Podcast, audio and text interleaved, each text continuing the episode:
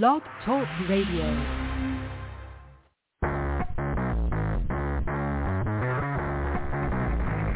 Hello and welcome to Action Radio. This is Greg Penglis coming to you from the historic district of downtown Milton on the banks of the beautiful Blackwater River. And now let's get into Action Radio.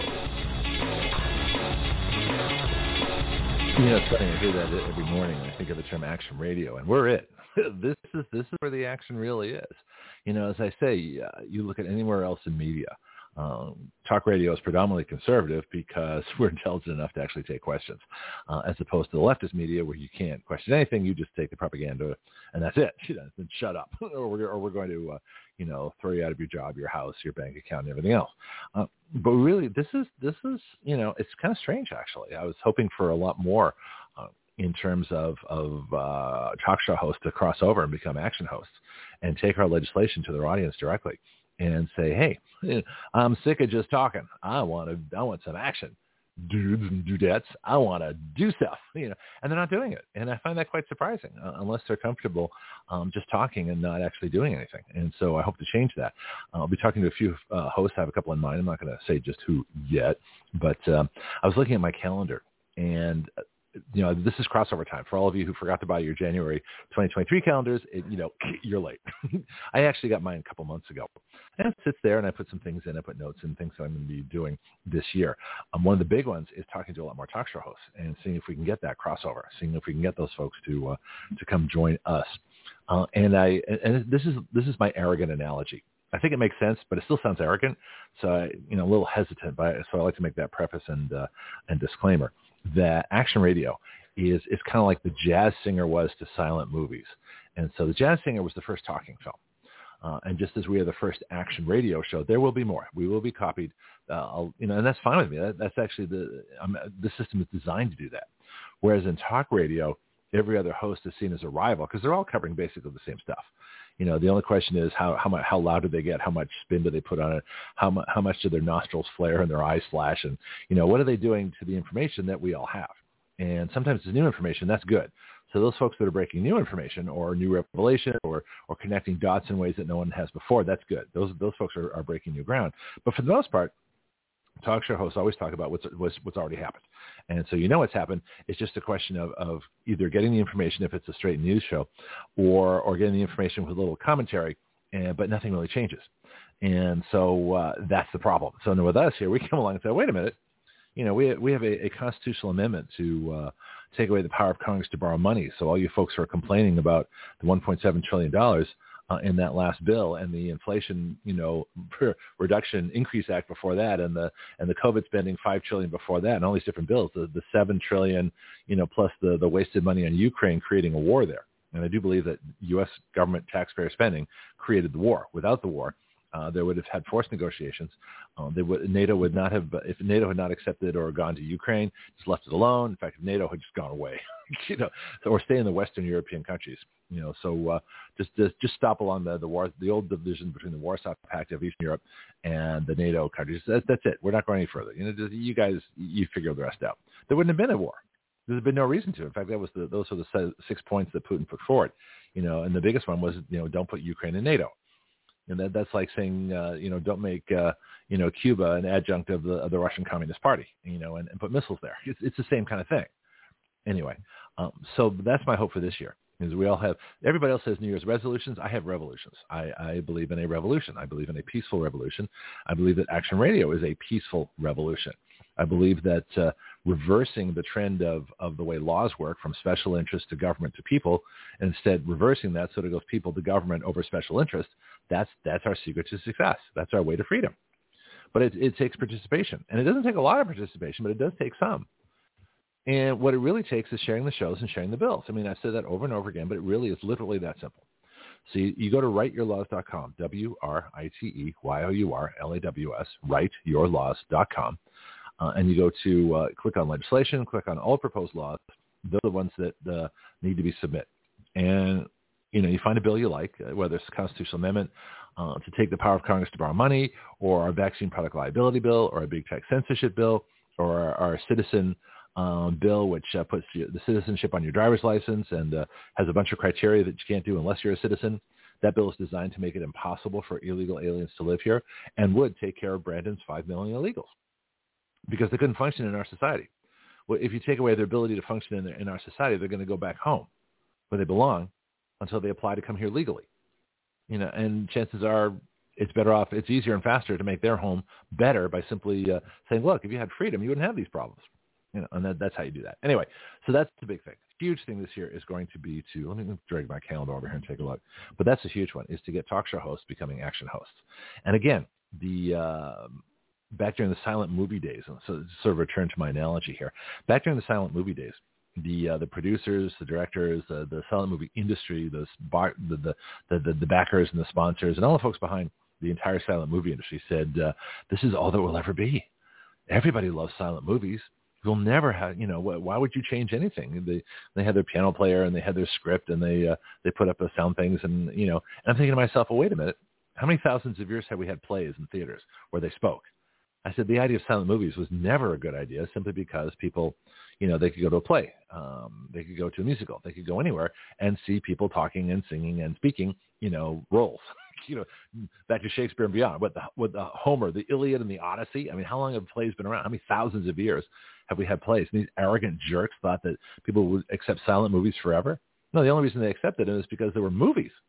They'd never seen movies before but it never made sense. Same thing with with color when the, the same idiots, the same you know people stuck in the mud, same uh, you know curmudgeons. Oh, we don't need color. What do you want color for?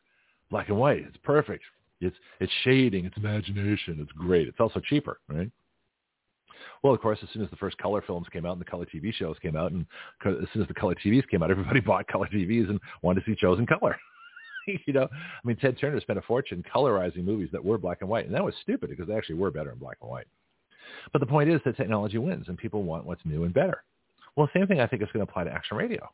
Why would you listen to somebody complain when you can actually, you know, copy a link to a bill or even write a bill yourself, even better, right?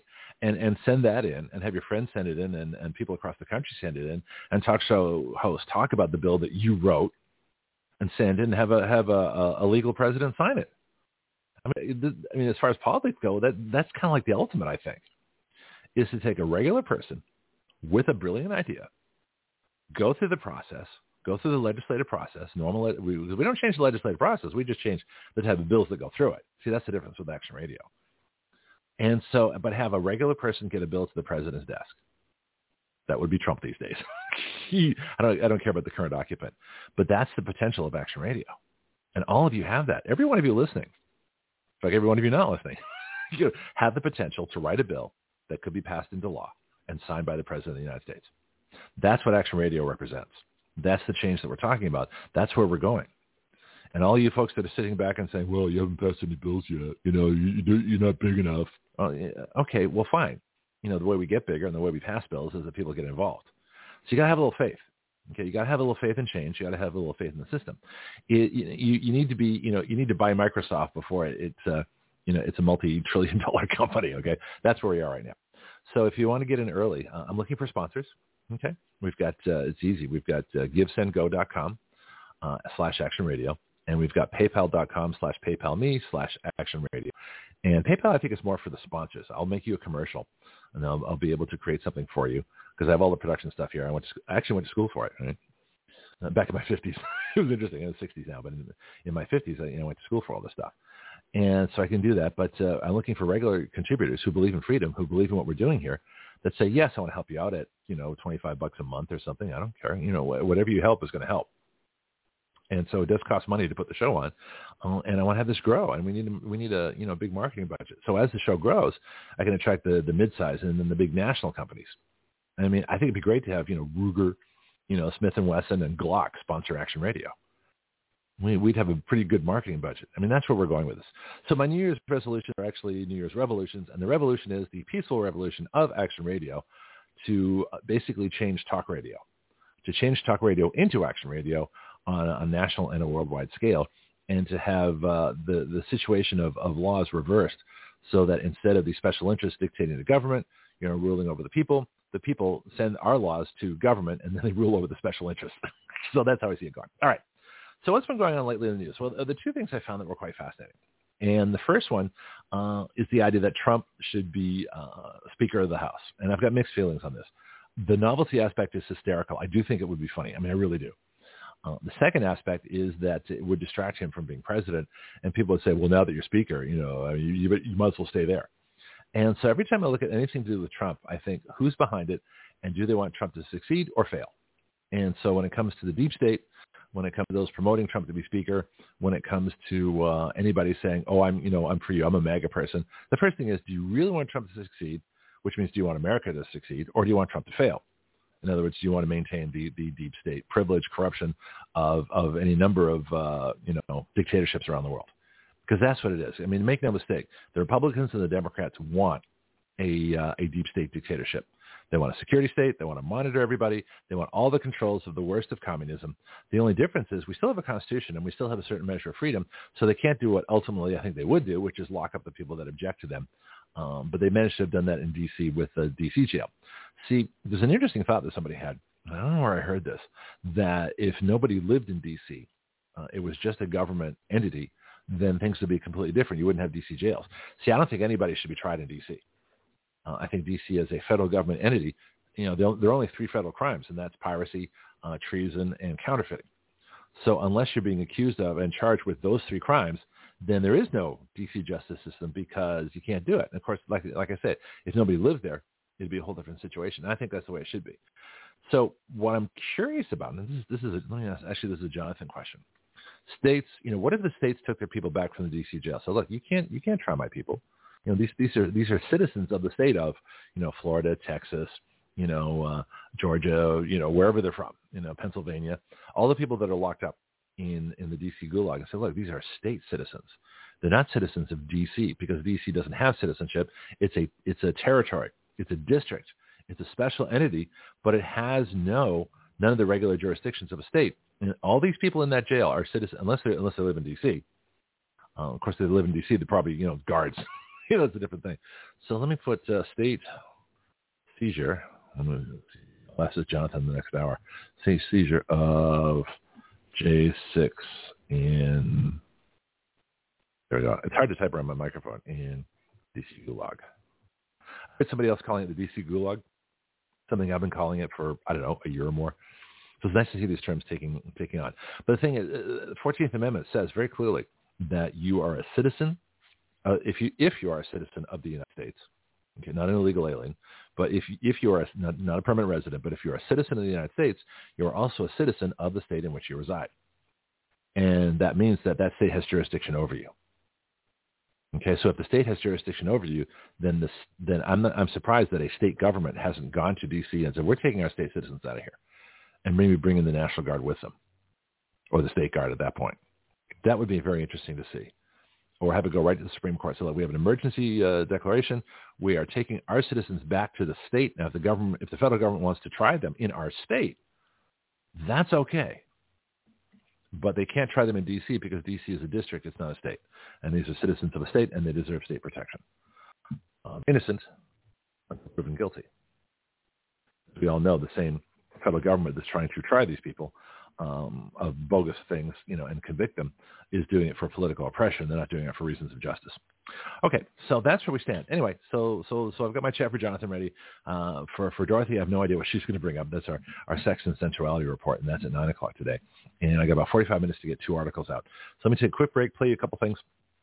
When I come back, I'm going to start with the story of Southwest from a pilot who I don't know who it is. Uh, so I found it on another post, and I don't know if that per- who found it on another post, and I'm not sure if that's the pilot who wrote it. So I'm not going to give credit to this. I'll just keep it anonymous, but it makes perfect sense.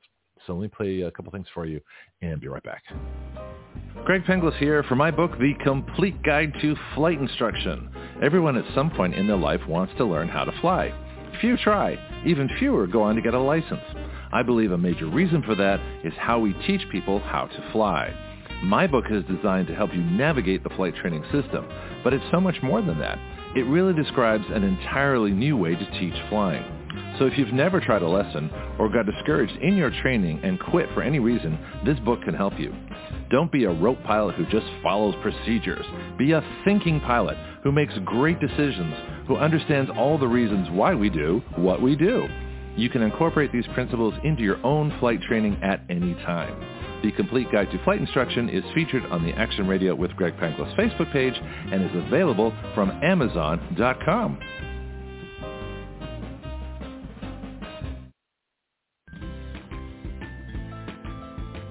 Do you know your way around healthcare, insurance, pharmacies, surgery, alternative treatments and choices? I don't. Which is why I'm so glad I met Priscilla Romans, had her on Action Radio, and learned about health patient advocacy. She is the founder of Graith Care. And now as an affiliate of Graith Care, we are proud to offer through our discount code, WYL, which stands for Write Your Laws, a 10% discount. Graith Care saves you both time and money. They provide medical advocacy, consultation, advice, and recommendations nationwide. Their website is graithcare.com. That's G-R-A-I-T-H care.com. You can email them at graithcare.adm at gmail.com or call them at 469-864-7149. That's 469-864-7149. Graith Care, better health through better knowledge and advocacy. All right, let's get down to the newsroom and see what's going on.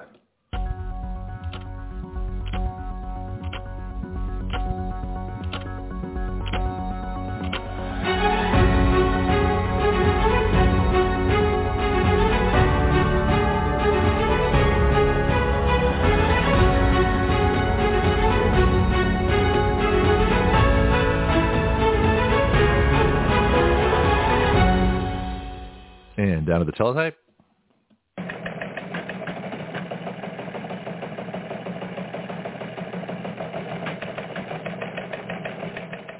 So again, the source for this story is uh, Facebook, and it's a, it was a post about Southwest. I'm just going to read it because it really uh, encapsulates uh, exactly the, what, what, I think is happening there, and it's fascinating. That this was sent to me, and, and again, I have a lot of wonderful sources of people that send me stuff. Uh, a lot of times they send me other people's shows, which is nice, but I don't have time to watch somebody else's show. I'm sorry, I just don't. Uh, and besides, especially they're you know a lot of times they're covering things I've already covered, uh, and the people that are sending them haven't heard you know my show yet, so I send them back my show you know, dated before their show that they're sending me. Um, and it's like, oh, gee, I didn't know. I said, well, you know, start here. This is, we're, we're the source. We're the originators of, of so much stuff. Um, that's the whole point of being on the cutting edge. Anyway, Southwest, I reported last week, I found something in Kyle Becker's uh, article. Uh, I think it's Wildfire, uh, from what it's called on Substack. And he talked about a uh, pilot that came forward and said, look, people aren't joining Southwest because they're still insisting on this stupid COVID jab. And as we all know, it's it's much more dangerous for pilots. A because of what they do, and B because they're they work in an oxygen uh, reduced environment. You know, with a cabin pressure of about 8,000 feet, which is about 3,000 feet above Denver. So in other words, a cabin pressure means that's the equivalent of, of being at an eight, on, on top of an 8,000 foot mountain. So the pressure is the same in an airliner, even if the airliner is at 35,000 feet. The pressure is the same inside that cabin not, not outside the airplane, but inside the airplane, as it would be if you're standing on an 8,000 foot mountain. So it's not sea level. They do not pressurize to sea level, and so of course that changes everything.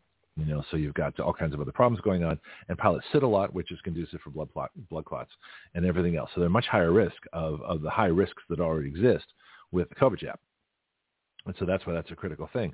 And if you're requiring something of your new applicants that may kill them, injure them, or prevent them from doing the career that they're applying for in the first place with Southwest, I mean pilots, flight crew, cabin crew, things like that, then that's just irrational. But yet that's what they're doing. So we covered that last week. We covered the fact that there's a there is a, a huge problem at Southwest requiring something that I think I don't know if the other airlines do it still. I hope not because it is so dangerous. I don't want to fly, you know, with an airline crew um, that uh, that's been jabbed. And uh, you know, in fact, I actually had a proposal that anybody you know with any kind of flight experience especially you know, especially if you've been unjabbed, you know, sign up on your ticket. Say yes, yes. I, you know, I've been a flight instructor, so I, I could fly an airliner. Um, it'd take a little practice. It wouldn't be perfect, but I could do it. I mean, the principles are, are the same on an airliner as they are, you know, on a small, uh, small single engine or twin engine airplane. They just are. You know, the elevators make you go up and down for, for the most part. You know, ailerons bank it, the rudder turn, you know, helps turn, and just you know all these different things. That's oversimplistic. I'll, I'll I could get into theoretical aerodynamics another time. But it's basically it. Throttle, you know, is your power. You know, and your flight controls, you know, make the airplane do what you want the airplane to do. Or, or just, worst comes to worst, punch the autopilot. you know, punch the auto land. You know, it's boring, but you know, uh, that would be the safest thing for for someone, especially a non-flight person that doesn't know anything about airplanes. Punch the auto land, program the airplane. You know, and they, the tower could teach people how to do that. So that's the thing about airlines being so automated because the pilots actually forget how to fly, but that's another story too. Anyway, so back to this article. So let me just get to it. It says, what happened to Southwest Airlines? It says, uh, the person who wrote this uh, says, I've been a pilot for Southwest Airlines for over 35 years. I've given my heart and soul to Southwest Airlines during those years. And quite honestly, Southwest Airlines has given its heart and soul to me and my family. Sounds like a good, you know, good arrangement. I mean, I don't think you can ask much more from a job than that. Then he says, or I don't know, I should, I, I don't know, I'm saying he, but I don't, I shouldn't assume that because the person that posted was a he. So I guess that goes. Anyway, so the pilot said, many of you have asked what caused this epic meltdown, and that would be the uh, the Southwest uh, scheduling, where the 2,000 or so flights were being canceled over the holidays. Pilot says, unfortunately, the frontline employees have been watching this meltdown coming like slow motion train, like a slow motion train wreck for some time. And, and we've been begging our leadership to make much needed changes in order to avoid it. What happened yesterday, in other words, when they canceled thousands of flights, started two decades ago. And of course, this makes perfect sense. Things don't happen overnight, generally in corporations or anywhere. Pilot says Herb Kelleher, this is the original CEO, K-E-L-L-E-H-E-R, if you want to look up Herb, H-E-R-B, Kelleher, was the brilliant CEO of Southwest Airlines until 2004. He was a very operationally oriented leader. Herb spent lots of time on the front line. He always had his pulse on the day-to-day operation and the people who ran it.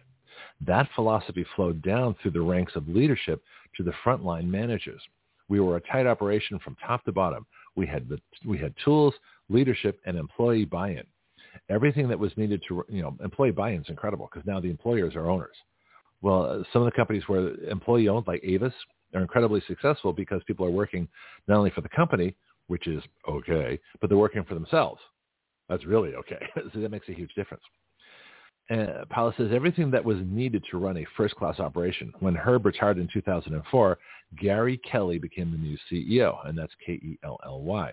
Let me talk about uh, airlines just for a bit because I know a little bit about them. You know, having I spent you know half my life wanting to fly for them, actually more than half my life, about two thirds of my life, uh, wanting you know up to this point wanting to be an airline pilot, and many times I tried, many times something happened, and it just it just didn't uh, it didn't work out. But what I know about airlines is that airlines originally were started by pilots, you know, or people who really knew airlines or really loved airlines. They loved the day to day. They loved the day to day. They loved the promotion. They loved the uh, um, getting their hands into the operation side of it.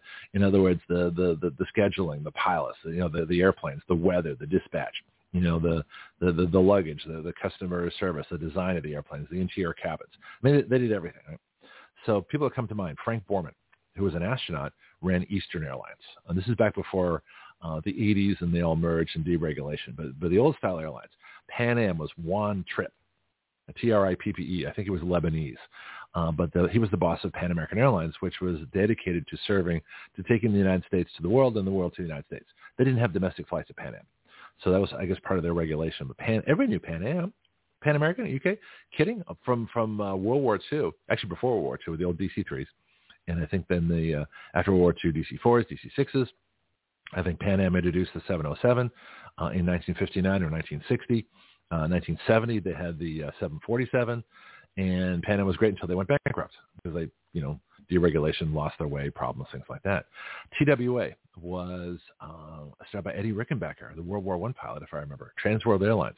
They did both domestic and international, so they covered everything.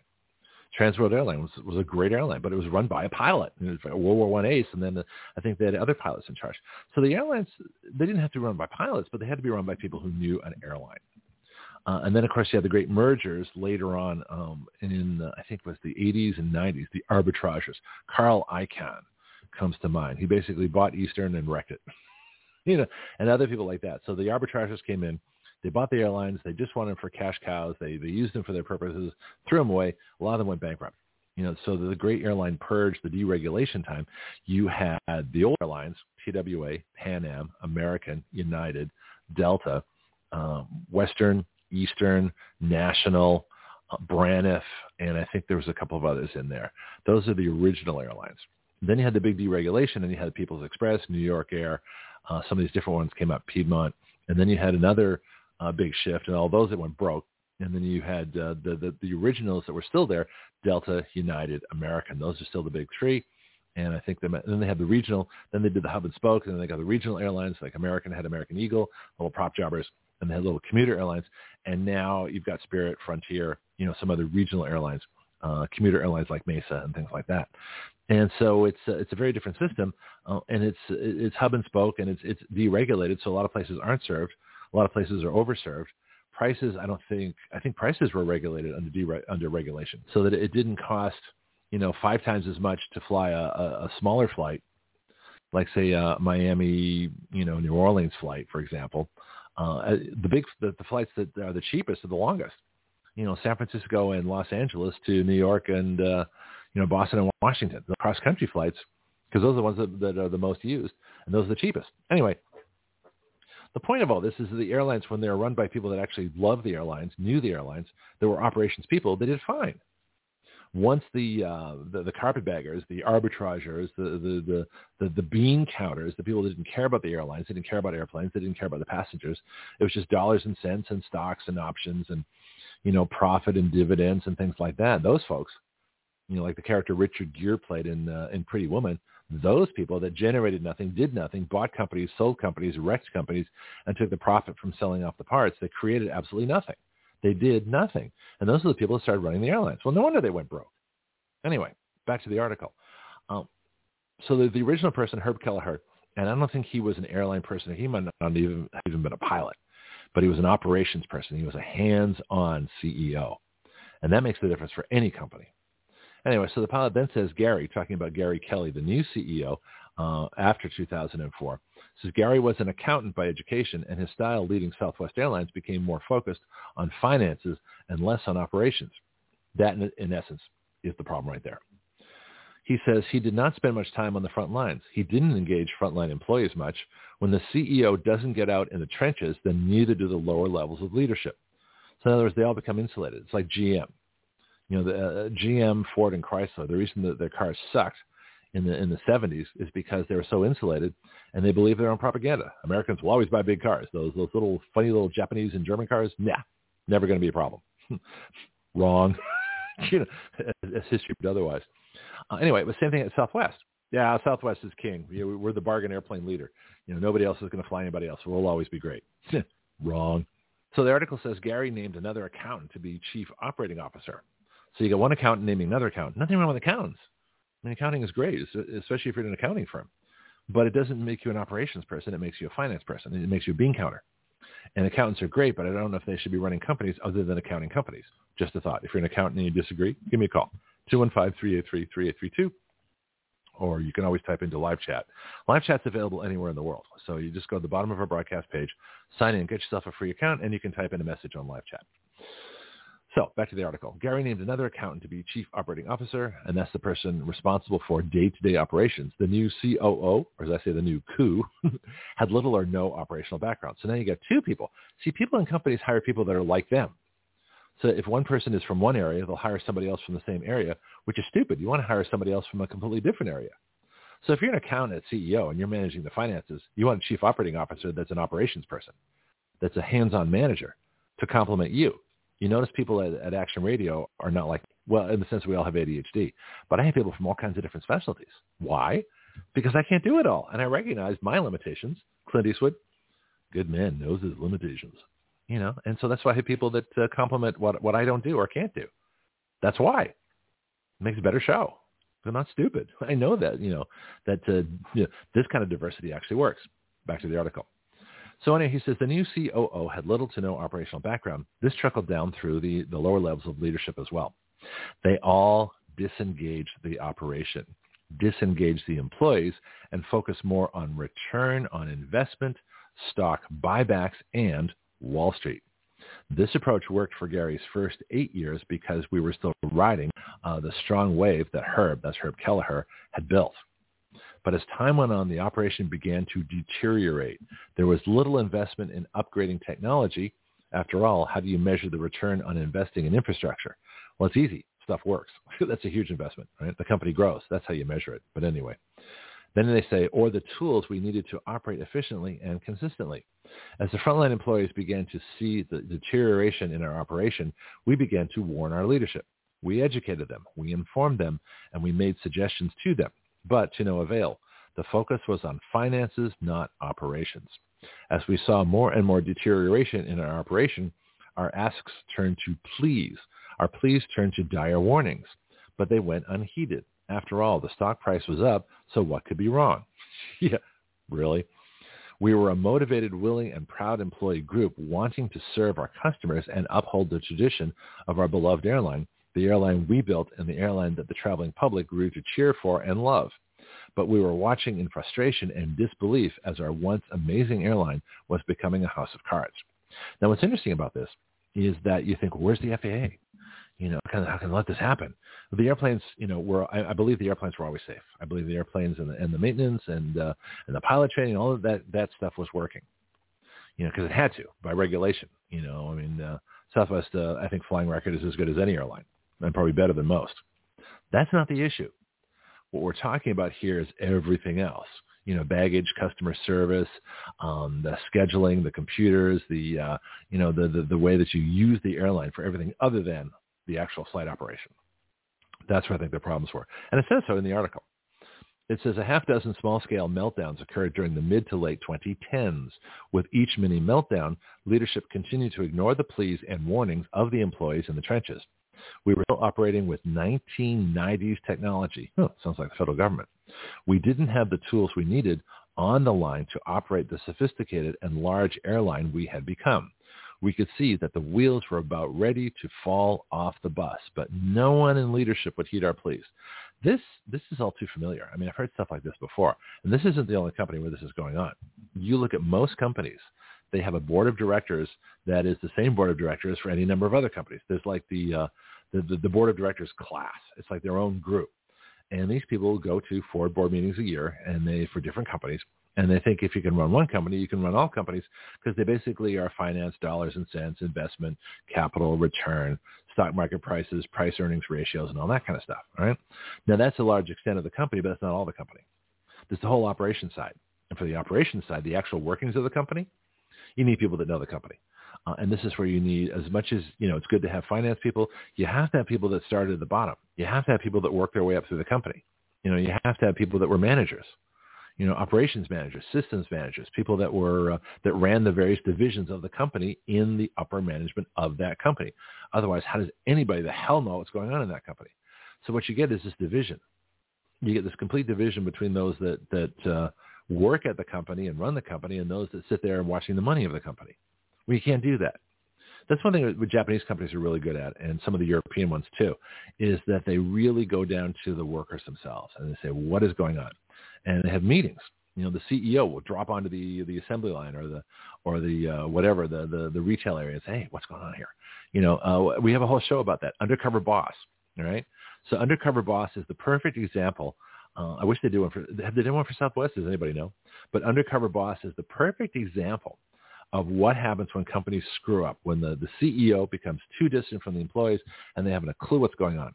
So undercover boss should be seen by every boss, every supervisor, every manager, every vice president, every president, every CEO, and every board of directors should be made to watch a series of undercover boss so that you know what the hell's going on with your own company. Anyway, I digress. So then it says, then he says, but no one heard our pleas. He says, when COVID, he, the pilot, sorry, I, you know, shouldn't generalize. The, pilot, the article says, when COVID happened, Southwest Airlines scaled back considerably, as did all the airlines, for about two years. This helped conceal the serious problems in technology, infrastructure, and staffing that were occurring and being ignored. But as we ramped back up, the lack of attention to the operation was waiting to show its ugly head. Gary Kelly retired as CEO in early 2022. Bob Jordan was named CEO. He was a more operationally oriented leader. He replaced our chief operating officer with a very smart man, and they announced their priority would be to upgrade our airline's technology and provide frontline employees the operational tools we needed to care for our customers and employees. Finally, someone acknowledged the elephant in the room. But, this is a big but, two decades of neglect take several years to overcome. And unfortunately, to our horror, our house of cards tumbling down this week as a routine winter storm. Well, it's actually not what I call routine winter storm. It's a big one. But anyway, to them, it's a routine winter storm broke our 1990s operating system. Can you imagine uh, if you could only, if one company offered uh, computers, you know, let's let's call it uh, Nostalgia Computers Incorporated. Nostalgia Computers operated night, oper, you know, offered you only 1990s, you know, Macintosh, you know, little TV screen computers. How many people would buy one? I mean, answer his own question. Well, if you wouldn't buy one, why would you make your airline use them? You know, that's the question. So that, that's idiocy. That's stupidity. Again, comfort, insulation, believing your own propaganda, and not talking to the people doing the job. I mean, that's a fatal flaw for any company. Article says the Fed employees were ready and on station. This is talking about during the winter storm. We were properly staffed. We were at the airports. Hell, we were on the airplanes. And here's the, here's the key to the whole thing. But our antiquated software systems failed, coupled with a decades-old system of having to manage 20,000 frontline employees by phone calls. No automation had been developed to run this sophisticated machine. We had a routine winter storm across the Midwest last Thursday. A larger than normal number of flights were canceled as a result. But what should have been one minor inconvenient day of travel turned into this nightmare. After all, American, United, Delta, and the other airlines operated with only minor flight disruptions. The two decades of neglect by Southwest Airlines leadership caused the airline to lose track of all its crews. All of us, we were there with our customers at the jet ready to go. And this is the other one. But there was no way to assign us, to confirm us, to release us to fly the flight. That's required by the FAA. They have all flights have to be dispatched. Okay, that's a, that's an absolute requirement. Now they did it before computers, but so that, I guess these guys had no backup, but their old computers. When the computers broke down, they had no manual backup apparently. And it says, and we watched as our customers got stranded without their luggage, missing their Christmas holiday. He says, I believe that our new CEO, Bob Jordan, inherited a mess. This meltdown was not his failure, but the failure of those before him. I believe he has the right priorities, but it will take time to right this ship. A few years at a minimum. Old leaders need to be replaced. Operationally oriented managers need to be brought in. I hope and pray Bob can execute on his promises to fix once, our once proud airline. Time will tell. It's been a punch in the gut for us on frontline employees. We care for the traveling public we have spent our entire career serving you. Safety, efficiently, safely, efficiently, with love and pride. We are horrified. We are sorry. We are sorry for the chaos, inconvenience, and frustration our airline caused you. We are sorry. We are embarrassed. We are sad, like you, the traveling public. We have been let down by our own leaders. Well, that's usually how it works.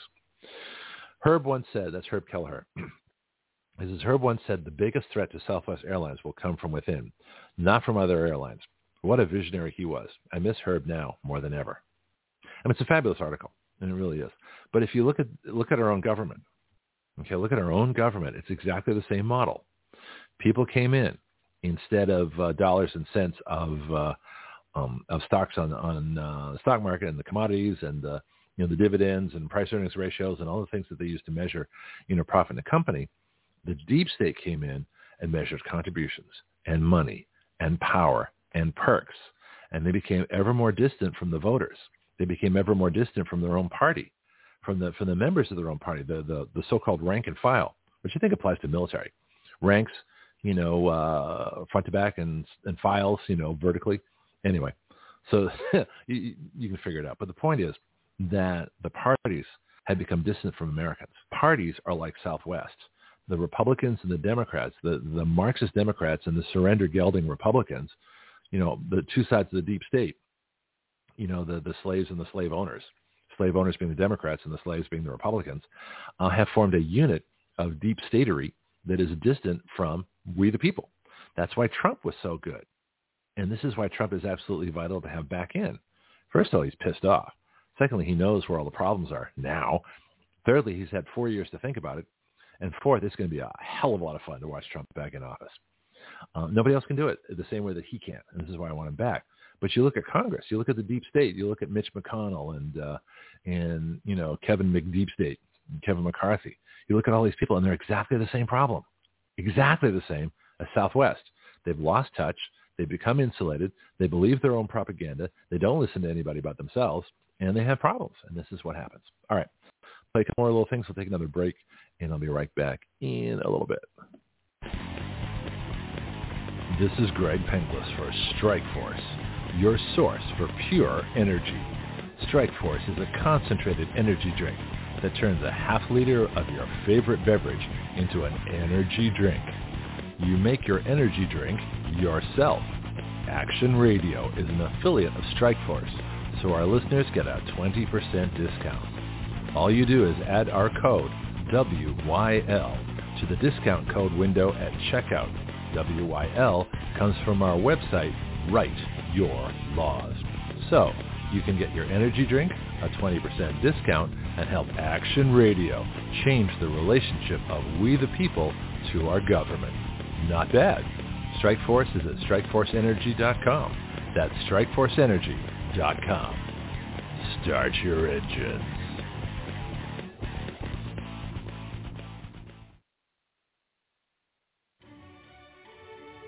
Hello, this is Greg Penglis for our newest shooting range here in Milton, Florida. Stand your ground.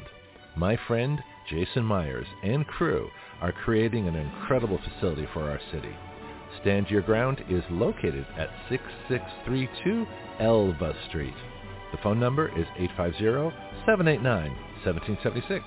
Their email is standyourground1776 at gmail.com. Here you'll find either in process or already going an indoor shooting range, axe throwing, archery, a rage room, self-defense classes, concealed carry weapons classes, security license training, paintball, a full-service gun store, and 24-7 online ordering. So come on down or contact them by phone, email, or website and learn how you can best stand your ground. Action Radio. Part of the ADHD Radio Network. The ultimate free speech zone. We the people give our consent to be governed through writing the laws by which we are governed and have the power through juries to nullify the laws by which we do not consent to be governed. At Action Radio, we don't report the news. We are the news. Every other show reports what has happened. We talk about what can happen. From the questions no one has thought to ask to the answers no one has thought to consider, to the actions no one has dared to take. That is Action Radio.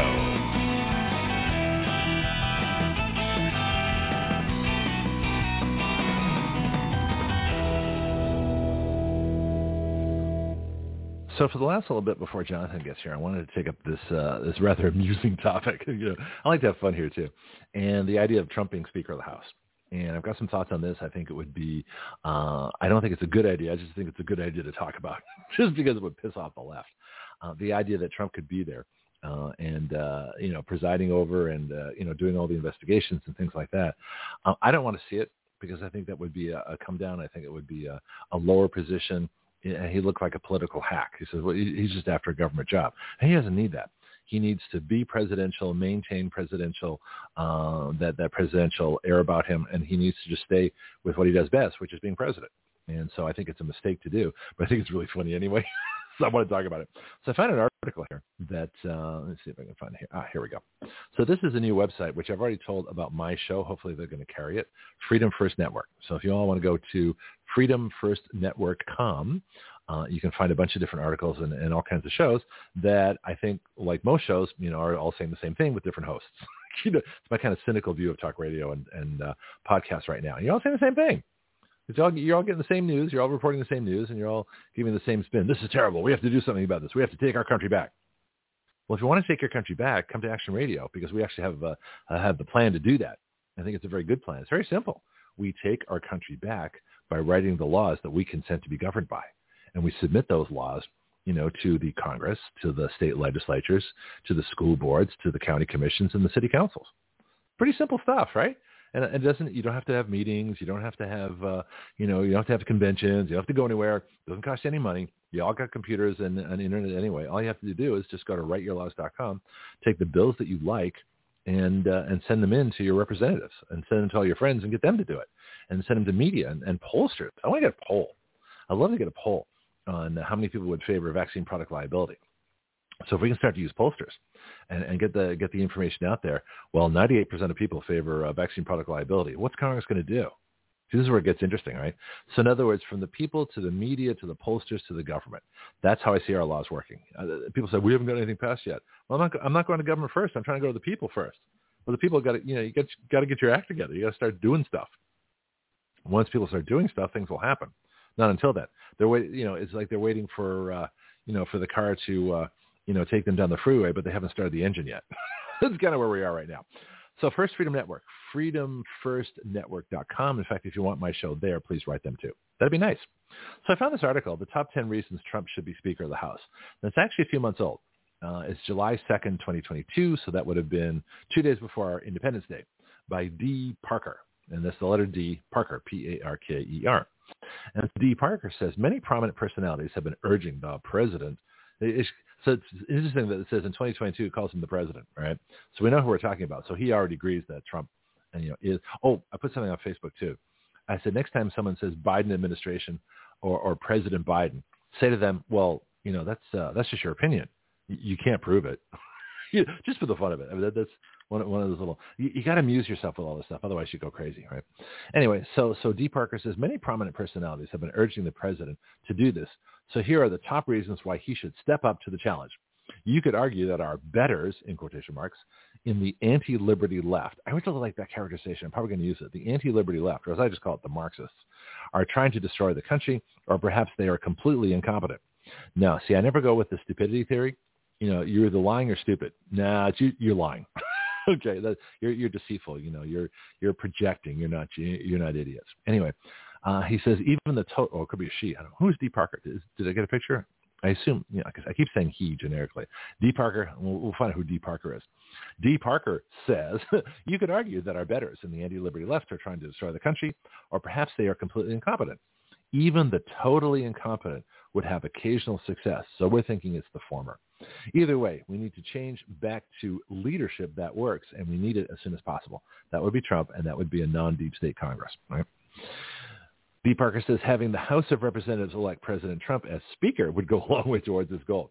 So this is our reverse order listing the top reasons President Trump needs to step up to the challenge. Four words. This is number one. Four words. State of the Union. Picture this. While Biden and Harris are still in office, I would say illegally, and delivering their interminable State of the Union address, Donald J. Trump can be sitting behind them as the last visual word on their BS. Oh yeah, I can see Trump rolling his eyes every time, you know, Brandon lies. that would be worth it right there, right? Even money that would, uh, it's even money. They would cancel these political snooze fests for the duration. Yeah, I'm sure they would. No, no, you, they would not have a State of the Union address if Trump was sitting behind Brandon. That would be hysterical. Two, the entertainment value of driving the nation's socialist media insane. I agree with this one too. We can already hear your response that they lost the plot years ago. And you would be correct. Let's face it, Robert Ballard is going to need to develop a new submersible to get to the depths of insanity they've reached in recent years. Okay, I'm not familiar with who Robert Ballard is. So this sentence doesn't mean anything to me. So anybody wants to help me out, feel free. This does make sense. Their echo chambers have their own echo chambers. Watching them lose it every night, that would be the socialist news, whining about the death of democracy because they aren't in control, will be well worth the price of admission. Yeah, so whenever the Democrat says the death of democracy, they really mean the, the, the, the reduction in their power because they're, they're not a democracy, uh, anything but. And we aren't a democracy either. We're a republic. Uh, and people seem to forget that all the time, even Republicans who should know better. You would think with the, with the title of a, a party, the Republican Party, they would actually acknowledge that we are a republic, but they don't seem to do that, which is kind of funny, actually. Number three, and here's our top 10. Number, I feel like a drum roll. Number three, it will save billions from not having to bail out the national. Oh, so, didn't I just read this? Oh, it will say, oh, no, I didn't. I'm sorry. Number three, start again. Retake. Eh, take two. It will save billions from not having to bail out the nation's socialist media. Well, that's interesting. This goes right along with the previous point. Okay, that's why I was confused. We all know that the Democrats' propaganda organ is going to need a bailout we can remember those bygone days when they at least tried to pretend to be objective. No, they didn't. They're, the nation's socialist media are so blatant these days that you can imagine a latter-day Joseph Goebbels operating behind the scenes. Well, I said actually Joseph Goebbels is operating in front of the scenes. In fact, I've called uh, Dr. Fascist the reincarnation of Joseph Goebbels and Joseph Mengele. Interesting, they both have the same name, Joseph. What's uh, Fauci's first name? Anthony. There we go. Yes, Dr. Fascist, the genocidal, psychopathic, avaricious, narcissistic, pathologically lying vaccine drug pusher. That's his title, and I'm standing by it. Back to the article. The people have been have been taking have taken notice, and their ratings are lower than a putrid stain under a dustbin. Not sure what that means, but it sounds disgusting. So it won't be long until they look to their partners in crime for a bailout from the government but having Trump to whine about 24/7 could keep them afloat. Yeah, what the what the author's getting to is the fact that uh, CNN was huge when Trump was president because CNN's ratings were based on uh, you know trying to dump Trump. I mean that's all that's all they're based on because without Trump there is no CNN right now because they don't report news. They're basically uh, Maury Povich, you know, with uh, with the newsletters with newsletters in front of them. CNN could be you know CNN Maury Povich gossip show. You know, it's basically the same thing. Um, so that's that's interesting. Then it says number four. Let's go to number four here. Well, actually, NPR combined. You know, National Socialist Radio. NPR without funding would have to air commercials like everybody else does. See, one of the main reasons people listen to NPR and why they should be uh, completely defunded is that they don't have as many commercials. Well, they shouldn't have any commercials because they're taxpayer funded, but they do have commercials. You know, although they'll have something very lofty. This uh, global warming special brought to you by a grant from Exxon. You know, really? how did that happen? okay. Anyway, uh, but that's that's kind of how this goes, and and so if you really want to have them compete properly and fairly, then you take away all their funding, and they can still be they can call themselves national public radio, but they'd actually be commercial, and they'd have to uh, generate their own their own profit and their own operating expense, and that would be a good thing. And then the government wouldn't have a propaganda arm. So that's another good reason. Let's see what Trump does there, and we'll see. Let's see if the the uh, the uh, gelding house will actually do something like defund um, you know, them, Planned Parenthood, and a bunch of other places.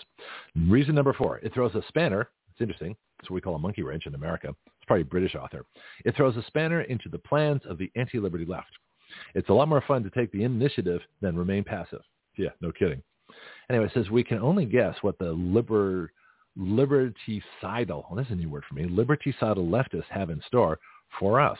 President Trump, as the new Speaker of the House, will throw those carefully laid plans into chaos. And when we're talking about liberty destroying leftists, that's always a good thing. Yeah, they wouldn't tell what's going on anyway. You know, the, the Democrats would just shelve all their real plans uh, until they got what they considered a decent person again, like Kevin McDeepstate, you know, Kevin McCarthy. Number five, almost, we're halfway through, coming up to Jonathan. Number five, it will in, energize the pro-freedom electorate. Yeah, that's true. Says the pro-freedom right needs every advantage it can muster against the anti-liberty left. The key is selecting those tactics that would have a selective effect of energizing the freedom community while driving the other side to distraction.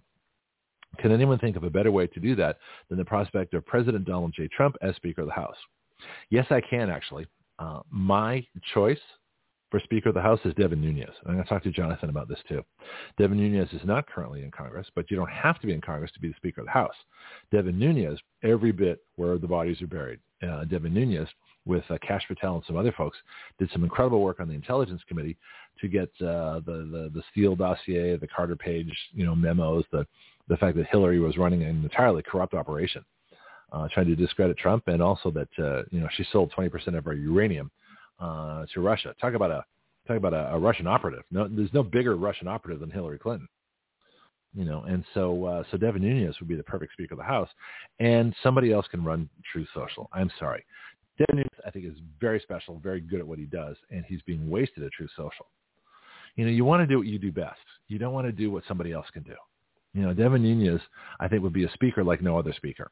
I think he would set up a, a second church style hearing. If you remember the, in fact, go back and look at the videos. Go back to YouTube, and I've seen them. The videos of the Frank Church hearings. If I'm going to post them, let's post. I'll get some videos for you. Post church hearings. Probably did it on my Action Radio legal page. Anyway, there's some brilliant hearings on the CIA. Uh, in fact, the FBI, which has pretty much become the CIA domestically, uh, needs to be abolished. it needs to be gotten rid of. So, you know, do you fix it or do you get rid of them? I would get rid of them. There's no provision for a national police force in the Constitution. Therefore, the FBI has never been a legal agency. You know, so that's uh, and look what they become. They're basically an internal security, the, the Ministry of Internal Security. You know, doing uh, the FBI KGB is what they become. Uh, if they weren't already there a long time ago. Anyway, so so back to number five. It will energize the pro-freedom electorate. And they say yeah, that'd be a good thing. Again, Devin Nunes, not Donald Trump. That's my that's my one. Number six, reason number six in our top ten here. I, I sound like one of those uh, like those rock shows. And now the number ten hits today, like a like a like a Ronco or a KTEL announcer. And now, ladies and gentlemen, uh, reason number six. He can preside over President Biden and Vice President Kamala Harris, Kamala's impeachments. Okay, so President is in quotation marks here. President quotation marks Biden and Vice President in quotation marks marks Kamala's impeachments. So Biden gets the last name, Kamala gets the first name. That's interesting. Don't ask me why. It says, uh, wouldn't this wouldn't this make it all worthwhile? Anti-liberty leftists love to play the impeachment game. Well, then let's bring it on. Reading all the charges alone will take a few weeks. Biden and Kamala have truly committed high crimes, not just misdemeanors. We could start with deliberately opening the border to an illegal invasion. And then uh, D. Parker quotes U.S. Constitution, Article 4, Section 4 the United States shall guarantee to every state in this union a republican form of government and shall protect each of them against invasion. So what do they focus on? The second part. Then it says, then go on from there, including Kamala, since she's supposed to be in charge of this disaster and she can't even be troubled to visit the area or directly address the problem. I'll talk about that in a minute. But uh, they forget the first part of it, which is the more important part of Article 4, Section 4.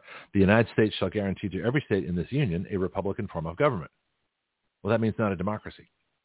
So the, the, the federal government is charged with making sure that we are not a democracy, that we are a republic with a constitution, with limited delegated powers of government, with defined individual rights, with limited budgets, with limited power, with a division between the federal government and the state governments. And that's what's called federalism. Not called na- a national government is where it's top down. That's what they that's what it's become. Start with Hamilton. A federal government says that the federal government does this and the states do that, and neither the twain shall meet. That would be the most important thing to do. Would be to restore the republic. That's what I want to do. anyway, the idea of Kamala Harris or, or Joe Biden visiting the border, uh, that's stupid. What do you, what do you, you know, that's like, um, you know, getting a bank robber to back to the bank where they stole money from and said, see, look what you did. Bank robber was like, yeah, you should see my mansion. you know, and that's, that's the case here. So getting Harris and, and, and Brandon back to the border that they purposely opened for the purpose of bringing in multi-million Democrat voters is stupid. All they're going to do is admire their handiwork. Admire their handiwork. They're going to go, "Yep, everything's working fine. Hey, bring in more. Can you bring them in faster?" I actually made a Facebook post on that. So the only thing that will happen if Brandon or, or Harris go to the border is that they will ask the Border Patrol to bring in more people faster. So why do you want them at the border? That's not going to accomplish anything. They have no shame. They, what they're doing is what they intend to do. This isn't an accident. This isn't a humanitarian crisis. This is a plan. Haven't you noticed every time uh, Mayorkas, the the the, uh, the Secretary of uh, what, uh, uh, Homeland Security, every time he gets up and talks about processing, we have to process people at the border more efficiently. That means they have to bring in more people. Okay, they're not trying to get rid of anybody. They're trying to bring people in as quickly as possible. They have to be processed more efficiently. We need a comprehensive immigration system. That means letting people in who aren't immigrants. Okay, so once you understand the buzzwords, you know what's really going on. It's a totally different situation. Anyway, Jonathan's coming up. Let me see if I can finish seven, eight, nine, and ten quickly here. Reason number seven, why Trump should be Speaker of the House. We can have a real investigation of January 6th. We should do that anyway. D. Parker says, do you ever get the impression that this is the liber- liberticidal left's version of the movie Groundhog Day? Expect leftists never to want it to end, and they're going to keep it up until they get socialism to actually work or the end of time, whichever comes first. Well, there's an odd axiom in guerrilla warfare that the only defense from an ambush is to immediately attack it. Thus, we should take the bull in more ways than one by the horns and investigate this sordid tale. We know that there won't be any revelations uh, or anything new from the pro-freedom side. So now is the time to look into what the anti-liberty left was doing that day. Not to mention releasing all the video footage they supposedly suspiciously kept holding back. Yeah, I would have an entire. I would have uh, the other side of the investigation. In fact, I would make the Democrats shut up. I would have the most. I would take the House Freedom Caucus and I would empower them to be the panel. okay, which would be the opposite of the the Democrat uh, thing they had before. So you put uh, Devin Nunes heading up the committee uh, hopefully, you know, make him speaker, uh, and then have the House Freedom Caucus pursue this properly. And that's how you do it. That includes my congressman uh, person, Matt Gaetz, who's dead set against uh, Kevin Deep State. And that's another story. Reason number eight, it will be worth it to change history. Let's face it. We are in a cage match for liberty. We have nowhere else to go. That's not true. You've got Action Radio. Why do you think I created it? I'll have to talk to the author. Ronald Reagan said it best, back to the article, if we lose freedom here, there's no place to escape to. This is the last stand on earth. He says we need everyone to do his part, and if that means President Trump has to take a slight demotion for something that will only add to his ever-growing resume, then that's a small price to pay for saving humanity and saving the planet. Well, it's not an either-or choice, okay? I don't believe that. Now, this is the interesting one here. Yeah, I think Trump should, should run for president. Devin Nunes should be speaker. The House Freedom Caucus should run the January 6th committee. And uh, General Michael Flynn should be the next attorney general. you know, and, and um, McGregor, McGregor should be the next secretary of defense. And I'll pick a few more people as we go through. Um, the head of the EPA should be Gregory Wrightstone at the CO2 Coalition. I got some fun people that could do some great jobs. Number nine, Michelle Obama is running for president in 2024.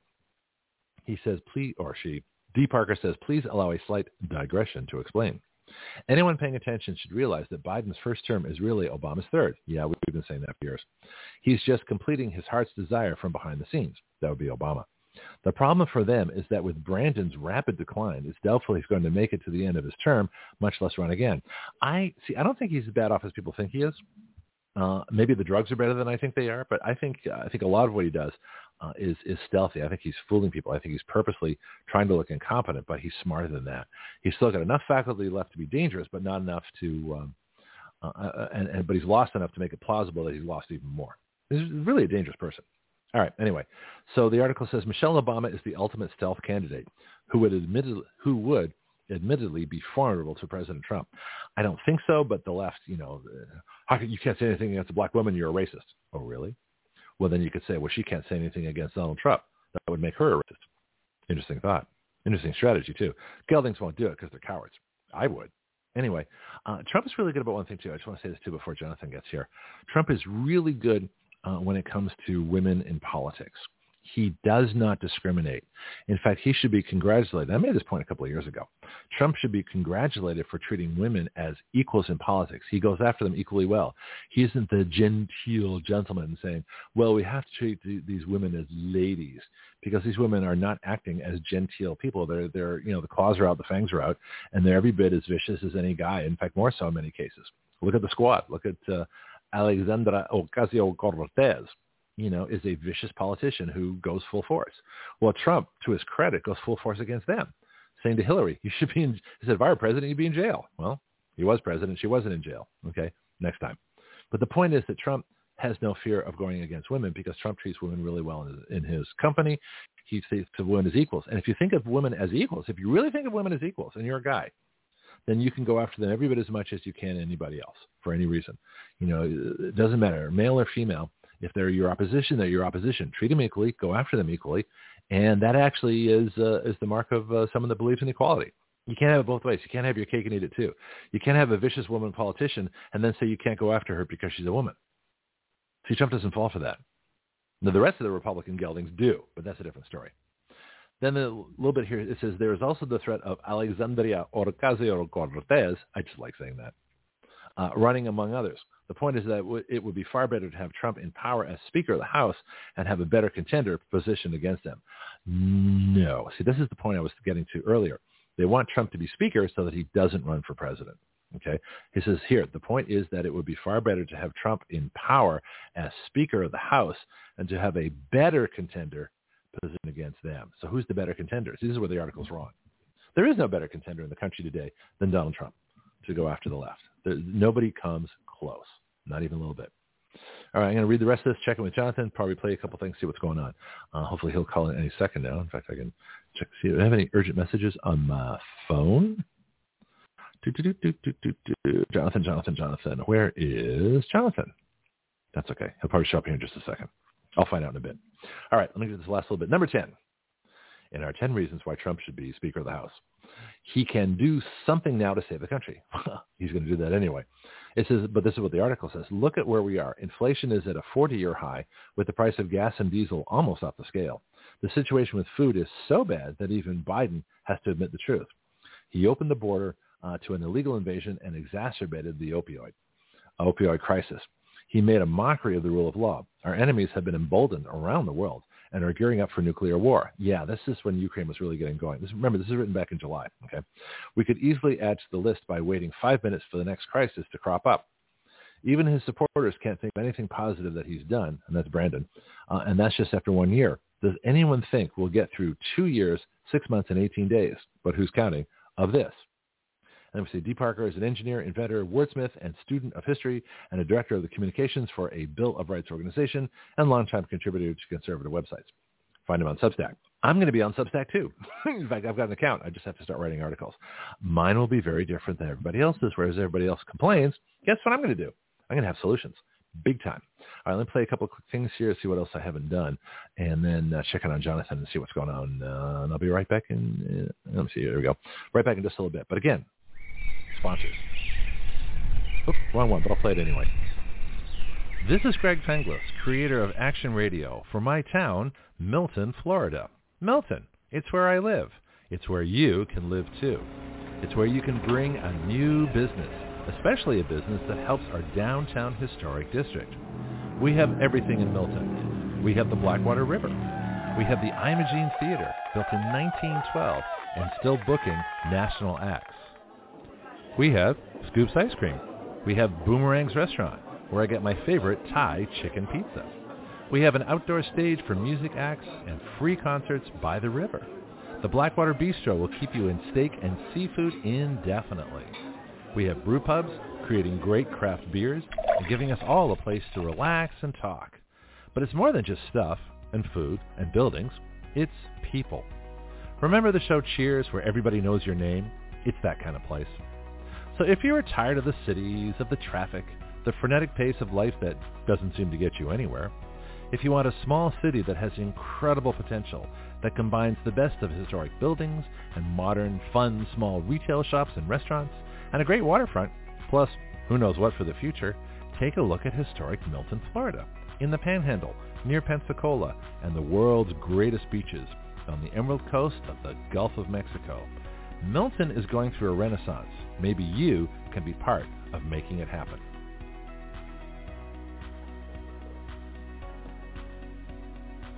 Yeah, I really enjoyed uh, making that. That was a promotional thing I did for Milton Chamber of Commerce, City of Milton, and hopefully they'll air it a lot more places, but they didn't. Let me, let me play the one I was going to play in a minute. I, I left a little music at the end of it just uh, just for this reason.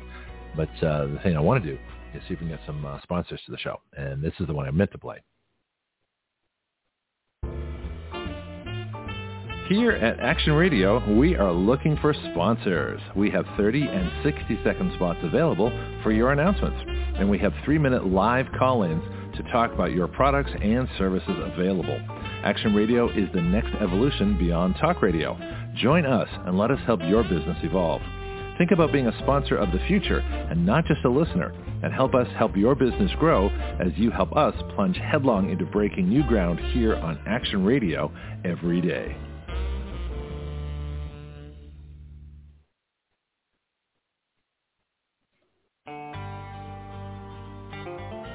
From addiction to achievement, that is the story of Mike Lindell. It started with My Pillow and now goes to My Coffee. Action Radio is proud to be an affiliate of My Pillow. Our discount code is the same for all our product affiliates, WYL, which stands for Write Your Laws. My Pillow pillows are guaranteed the most comfortable pillow you'll ever own. Action Radio is guaranteed to be the most controversial show you will ever hear. Check out their products with our discount code at mypillow.com slash WYL. That's mypillow.com slash WYL. Or order now by calling 1-800-544-8939. That's 1-800-544-8939. Sleep well so you can wake up and hear Action Radio live.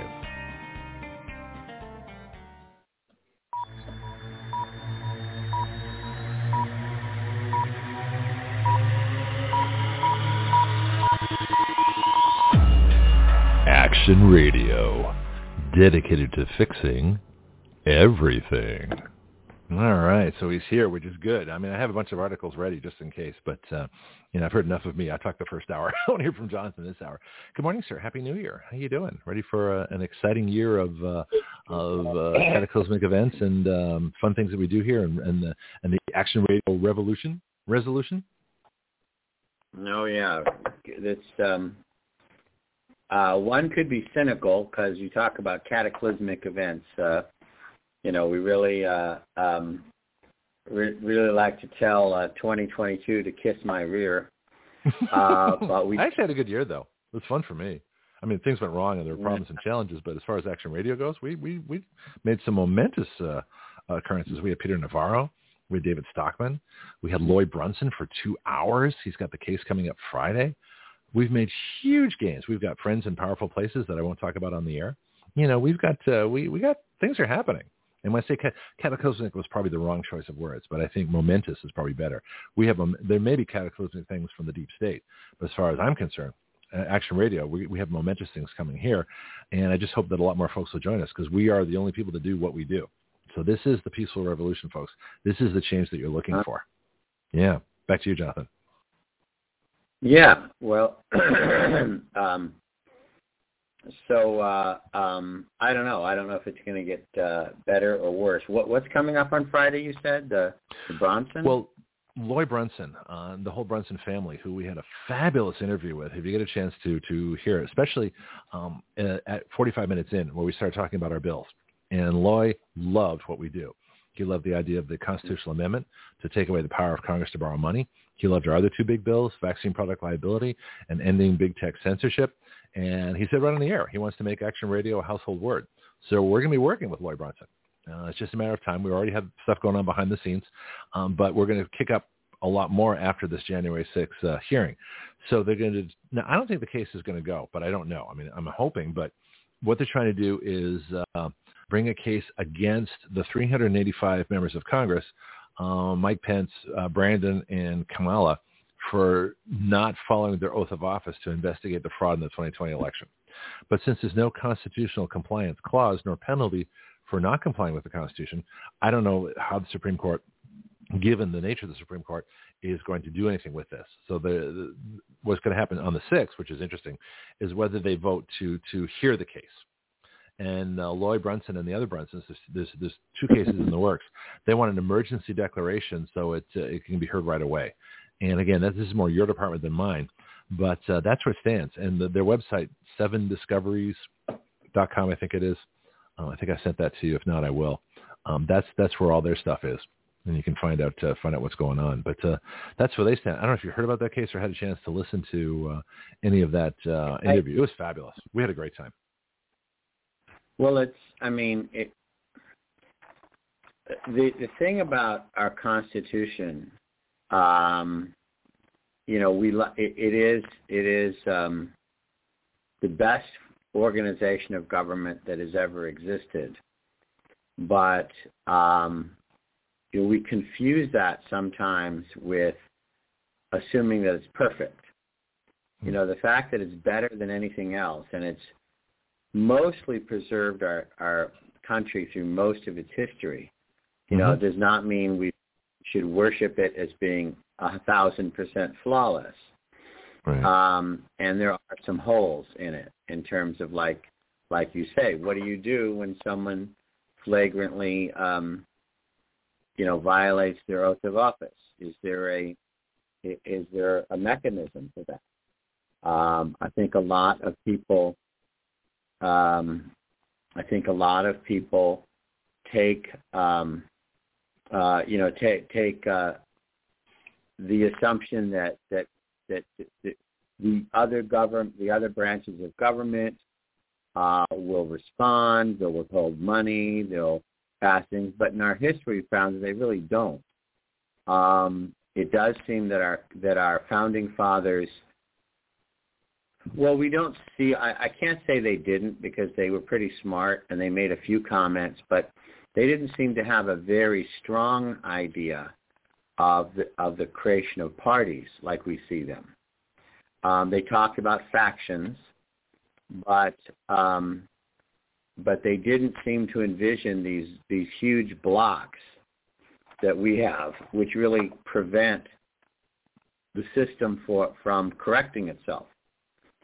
Um, so um, so anyway, um, you know, so so the thing is, is that I I don't know that there is a mechanism in our in our constitution to fix um, these these problems. Um, there certainly should be, uh, but there are some sort of gaping holes in in our constitutional system like that.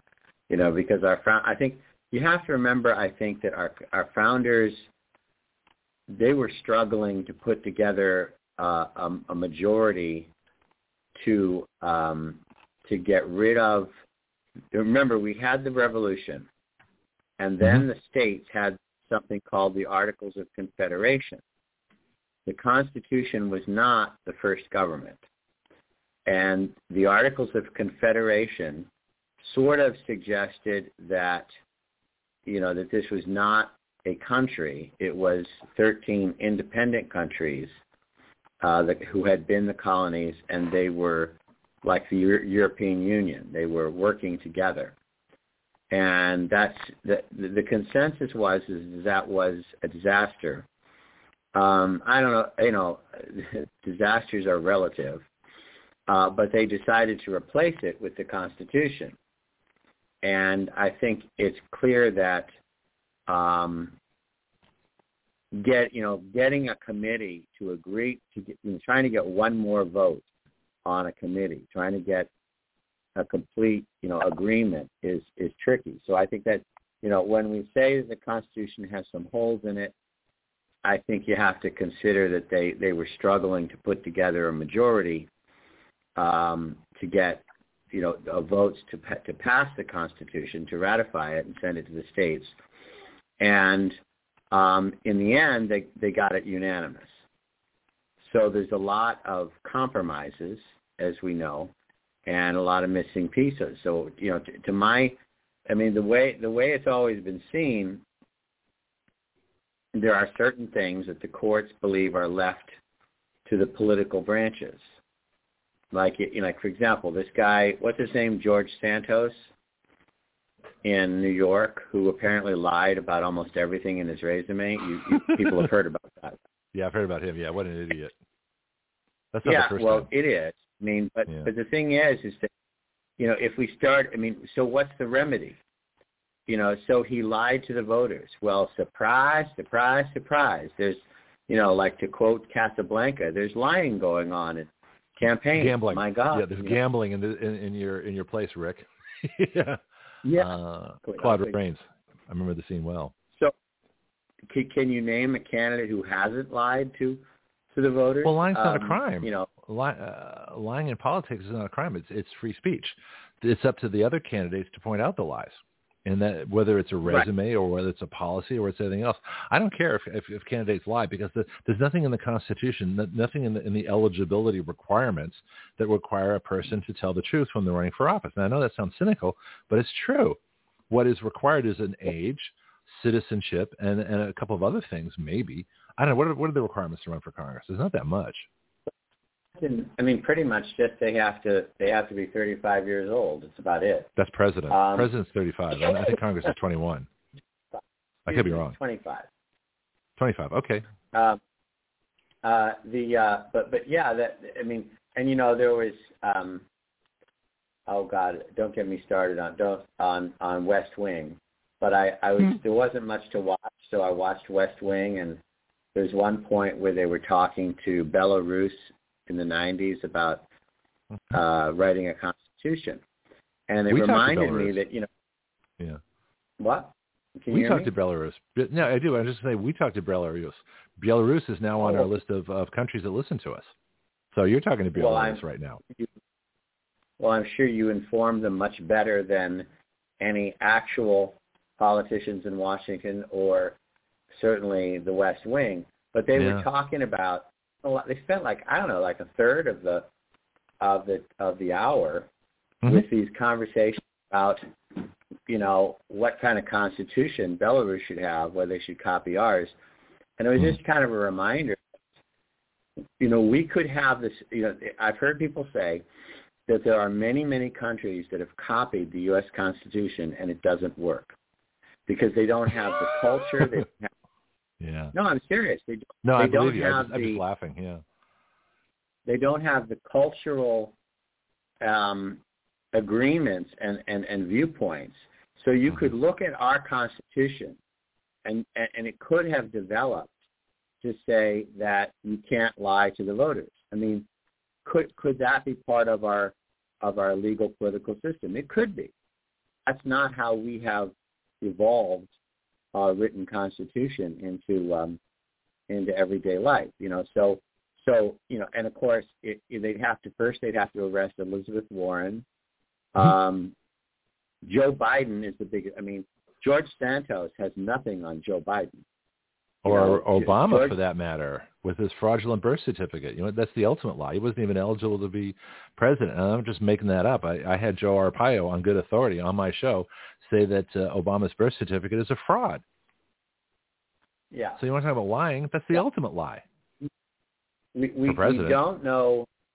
We don't know that there is not a valid birth certificate, but we know the one he released is definitely a fraud. So exactly. the question, the question then becomes, why would you release a fraudulent birth certificate if you have a real one?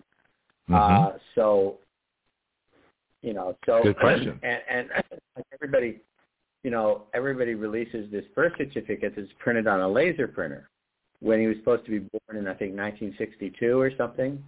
When laser printer, I mean, laser printers might have been a gleam in some laboratory's eye, but there's no, yeah.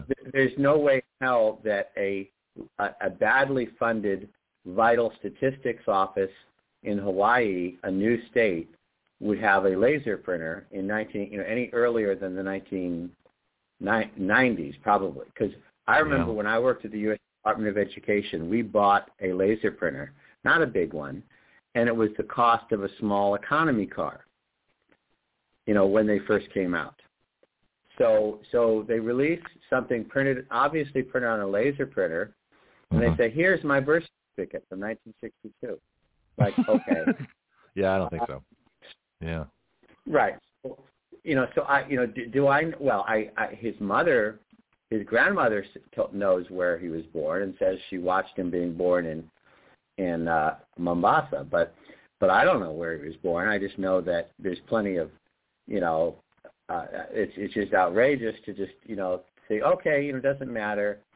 You know you can just lie and everything. So so anyway we've got this thing. So so the question is is your your question about this lawsuit is can can a candidate for federal office I mean I, I guess it doesn't have to be just federal but in in this case um, can they take the oath of office mm-hmm. and lie and then break their oath of office well, you know, like I say, could we have developed a body of law under a constitution to say that somebody has to, I mean, could Congress pass a law saying there will automatically be a special counsel and the the executive branch has nothing to say about it? They could. Mm-hmm. You know, mm-hmm. could we have a situation where every time somebody breaks their oath of office, somebody looks into it? Yeah, we could do that. And, and maybe that would be a good law. Uh, but traditionally, our courts have just, and well, I mean, they've gone, they've swung from one extreme, this poking their nose, you know, giving an anal exam to, you know, in certain situations, yeah. to swing in the other extreme and saying, oh, we don't want to get involved in that at all. So, um, you know, so I just think the attitude of the courts, although I cannot explain them, um, are you know are inconsistent and and I, I don't put out much hope. You know, I'm not saying it's a bad. I, I'm not saying it's okay for people to run around violating their oaths of office. I'm not saying that at all. I'm just saying that I don't have, have much hope in our courts. Well, I don't think they can hold it because there's nothing in the Constitution that requires that you uh, that you follow it, you know, uh, with a penalty. I mean, we assume that people are going to follow it, you know, and I think this goes back to I got a bunch of notes here from from things you've been talking about. Um, but back in back in the old days, when the Constitution was written, there were no background checks, there were no polygraphs, there were no, um, you know, vault secret, you know, stuff. There was no uh, private investigators. I mean, your word was your bond. You know, so when you gave your word, that meant everything. And if your word was ever broken, if your trust was ever broken, you never get it back. See, today people can lie and cheat and do all kinds of things, you know, and, and say, oh, I've got great credit. Well, now you can check somebody's credit before they buy a car. In the old days, you couldn't. You just had to go on faith, you know, or, or and some kind of evidence. Yeah. When you when you swear an oath of office, uh-huh. you're you're you're swearing to God that you're going to go to hell if you break your oath of office. That should you be know, in the oath, the way actually. they they saw. You know, and I think "So Help Me Uh, God" is in the oath, isn't it, or is it in the presidential oath? I think it might be. I don't. I mean, it's certainly in the oath that we practice. I don't. I don't recall whether it's in the in the text. Um, but um, and and of course, the the local communities, even though they didn't have technology and they were spread out and stuff like that, they were also simpler. They knew the Mhm. guy. Yeah. You know, it's it's it, here. You know, so so when someone swore their oath, you're like, yeah, I know him. Um, and and I'm never going to let him, you know, you know, I'm never going to trust you do business with him again if he if he if he does this. hmm So um, so yeah, I, I but I just you know, like I say, I don't have a lot of faith in our in our Constitution. So um, Well, I have faith so in what the else? Constitution. I just don't have I- faith in the Supreme Court. I mean, those, those are two totally different things. Ever since they they they deviated with uh, Marbury versus Madison and, and assumed powers that weren't in the court at all, that weren't in the Constitution. I mean, the one place that's supposed to be the guardian of the Constitution is the first place that violated the Constitution on a on a an entire government uh, department wide scale. An entire branch of government Yeah, violated the Constitution in 19, 1803. Go ahead. Yeah, I meant to say the con- I meant to say the court. I'm sorry, but, That's the okay. thing the thing is is that um, uh, so the uh, uh, oh gosh, now I forgot what I was just going to say. So Oh, I'm sorry. so the um, um, so so anyway, um, Penalties, Oh, shoot. Constitution, oath of office, court case. well no the, the but the thing you know oh I was you saying the the one branch that is supposed to um, that is supposed to uh, safeguard our, our, our country is, um, you know, all the all the, the Supreme Court has done, most of its recent history. Well, I mean, probably probably up to the turn of the 19th century, the early 1900s, they actually seemed some of the time to be actually doing their job. But but you know, most of the 20th century, the 1900s until now, they've just been Mhm. safeguarding their um, you know, their own popularity with Congress and the news media. That's what they're safeguarding. Um, so, um, um, so anyway, they, uh, um, Let's see. I got some questions if uh, on some of the other things you mentioned this morning, which are which I think are interesting. Or, or anything else in the news, because there's there, there's there's a lot of sh- little things that are in the you know legal political things that are in the news. So um, yeah, if you if you want to Well, um, call requests, Well, I've got a bunch of things here, uh, and I got Piankin on. I'll get to him in a little bit. Um, but the four people that were murdered in, in Idaho, they finally got a suspect. My contention was that the suspect, you know, uh, you know, they're probably protecting whoever it is if they're, a, you know, uh, what are they called, a marginalized minority or an illegal alien or something like that. And it looks like they arrested a white guy. But I'm just curious, why? Do you have anything on on the defense there, and what's what's happening with that that case? No, uh, just the fact that I find it very odd that it took them this long, and there doesn't seem to be any particular. Um, you know, they they keep saying that you know. o- Okay, these people were on a college. I mean, this is the way I view it. And you know, no, I'm not looking at the detail. I'm not sitting in the in the police office, and they don't tell Mhm. us everything. And blah, blah. but but to me, you know, it sounds like oh, this guy went to college. I mean, th- these people were in college, and this guy went to college. Like, okay, and and not the same college. Like, Mhm. you know, w- what's going on here? Um, they're saying like he got a criminal justice degree. Well, yeah, so what? I mean, that doesn't mean that doesn't mean you're a criminal because you you got a you know because you got a um, you know a college uh, a criminal ju- you studied criminal justice Um, you know that I, I just I'm just not I'm just I mean there, there's there, hopefully there are things they're not telling us, but I'm not. It's not making any sense to me. Well, it took too long for me too. I mean, you know, that kind of brutal murder, no witnesses, nobody. There's two people in the house that, uh, you know, I'm just wondering how the defense is going to go. It just seems a very strange case to me. It, it looked like a corrupt police department. It looked like they were protecting, you know, whoever did it. And all I could think of um, was it was one of the protected classes. There was some kind of liberal Soros, you know, DA or somebody involved in this thing, and that's that's why it took so long. Think about a couple more things, and then, uh, like I say, Pianki has a question. Um, Title 18, Section 241, which I think is the most powerful safeguard of the Constitution, and it's statutory law. So although there's no constitutional penalty, in other words, you know, the right of the people to keep and bear arms shall not be infringed. If it is infringed, that's, you know, five years in jail and a $100,000 fine. I mean, that's not what the Constitution says, and I don't think it should, because you can put penalties in statutory law. The problem is the statutory law, the most important one, Title 18, Sections 241 and 242 are not enforced, and nobody considers them. And I asked Lloyd Brunson about this. He said, well, yeah, I think we, we're, we're going to have this involved somehow. But this is the key. This is the most powerful provision. And it was actually done for Matthew Shepard, you know, who was the allegedly gay person who was also allegedly a drug dealer uh, who was killed. Um, up in I think Idaho somewhere. So we're going to come back to Idaho again.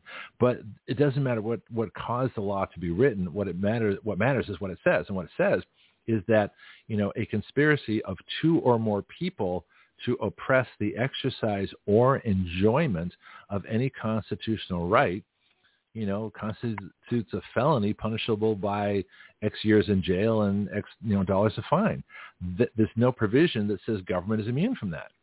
So why wouldn't that provision be used against members of Congress who refuse to uh, uphold their oath of office um, that'd be the first thing. You know, if, if what they know is criminal, then that statute should be there. The other thing is uh, good behavior. You know, you should they should be impeached for bad behavior for, for violating their oath of office.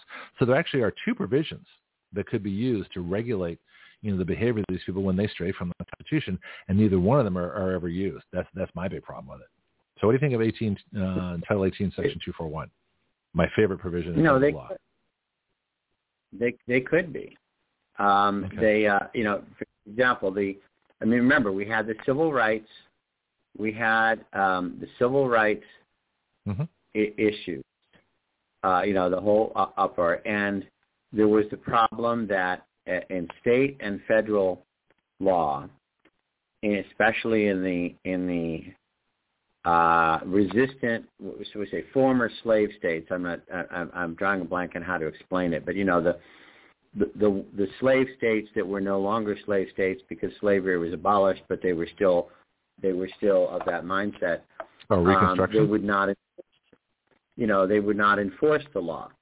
So the federal law and the state law would say you have you, you can't uh, um, well you can't do certain things at all to anybody, but you can't discriminate based on race.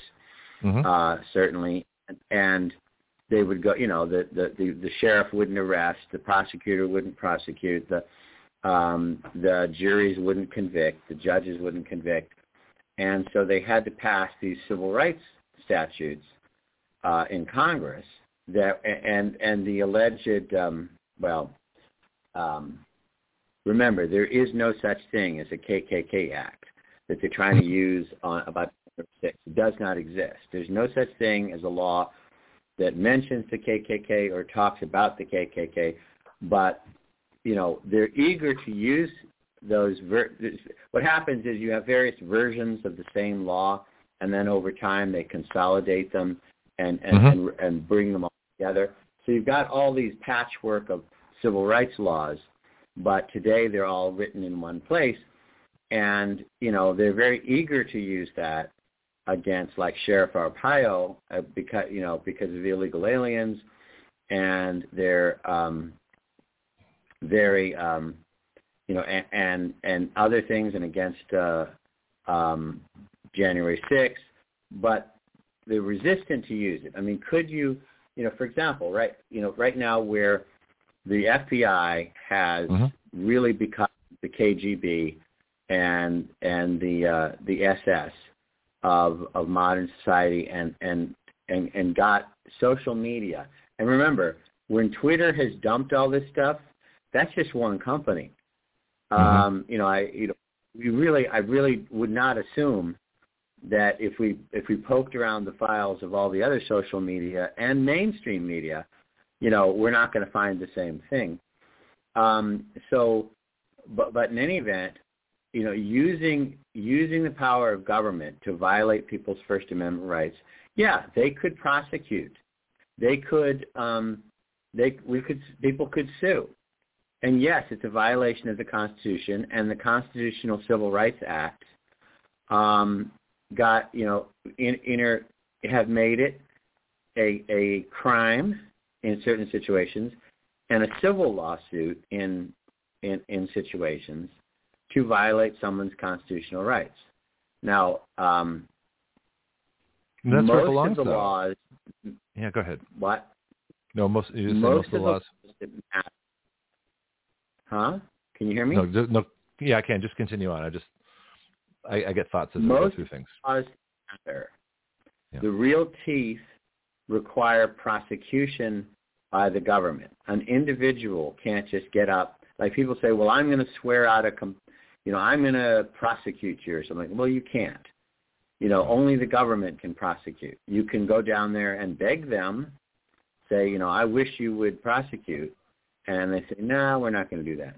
You know, there's not there. You can, you know, there's only so much you can do, uh, but but some laws do have the right to to uh, sue civilly, but it's usually a lot weaker as a provision. So usually the government, if the government were to use these laws, they have a lot of teeth.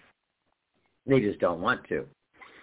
Um, so so yeah, so they they could and should um, violate people. I mean, prosecute people, or I mean, and the government can sue civilly uh, if it's if advantageous uh, to for people for violating constitutional rights. But typically they don't, unless unless you're a conservative and they don't like you.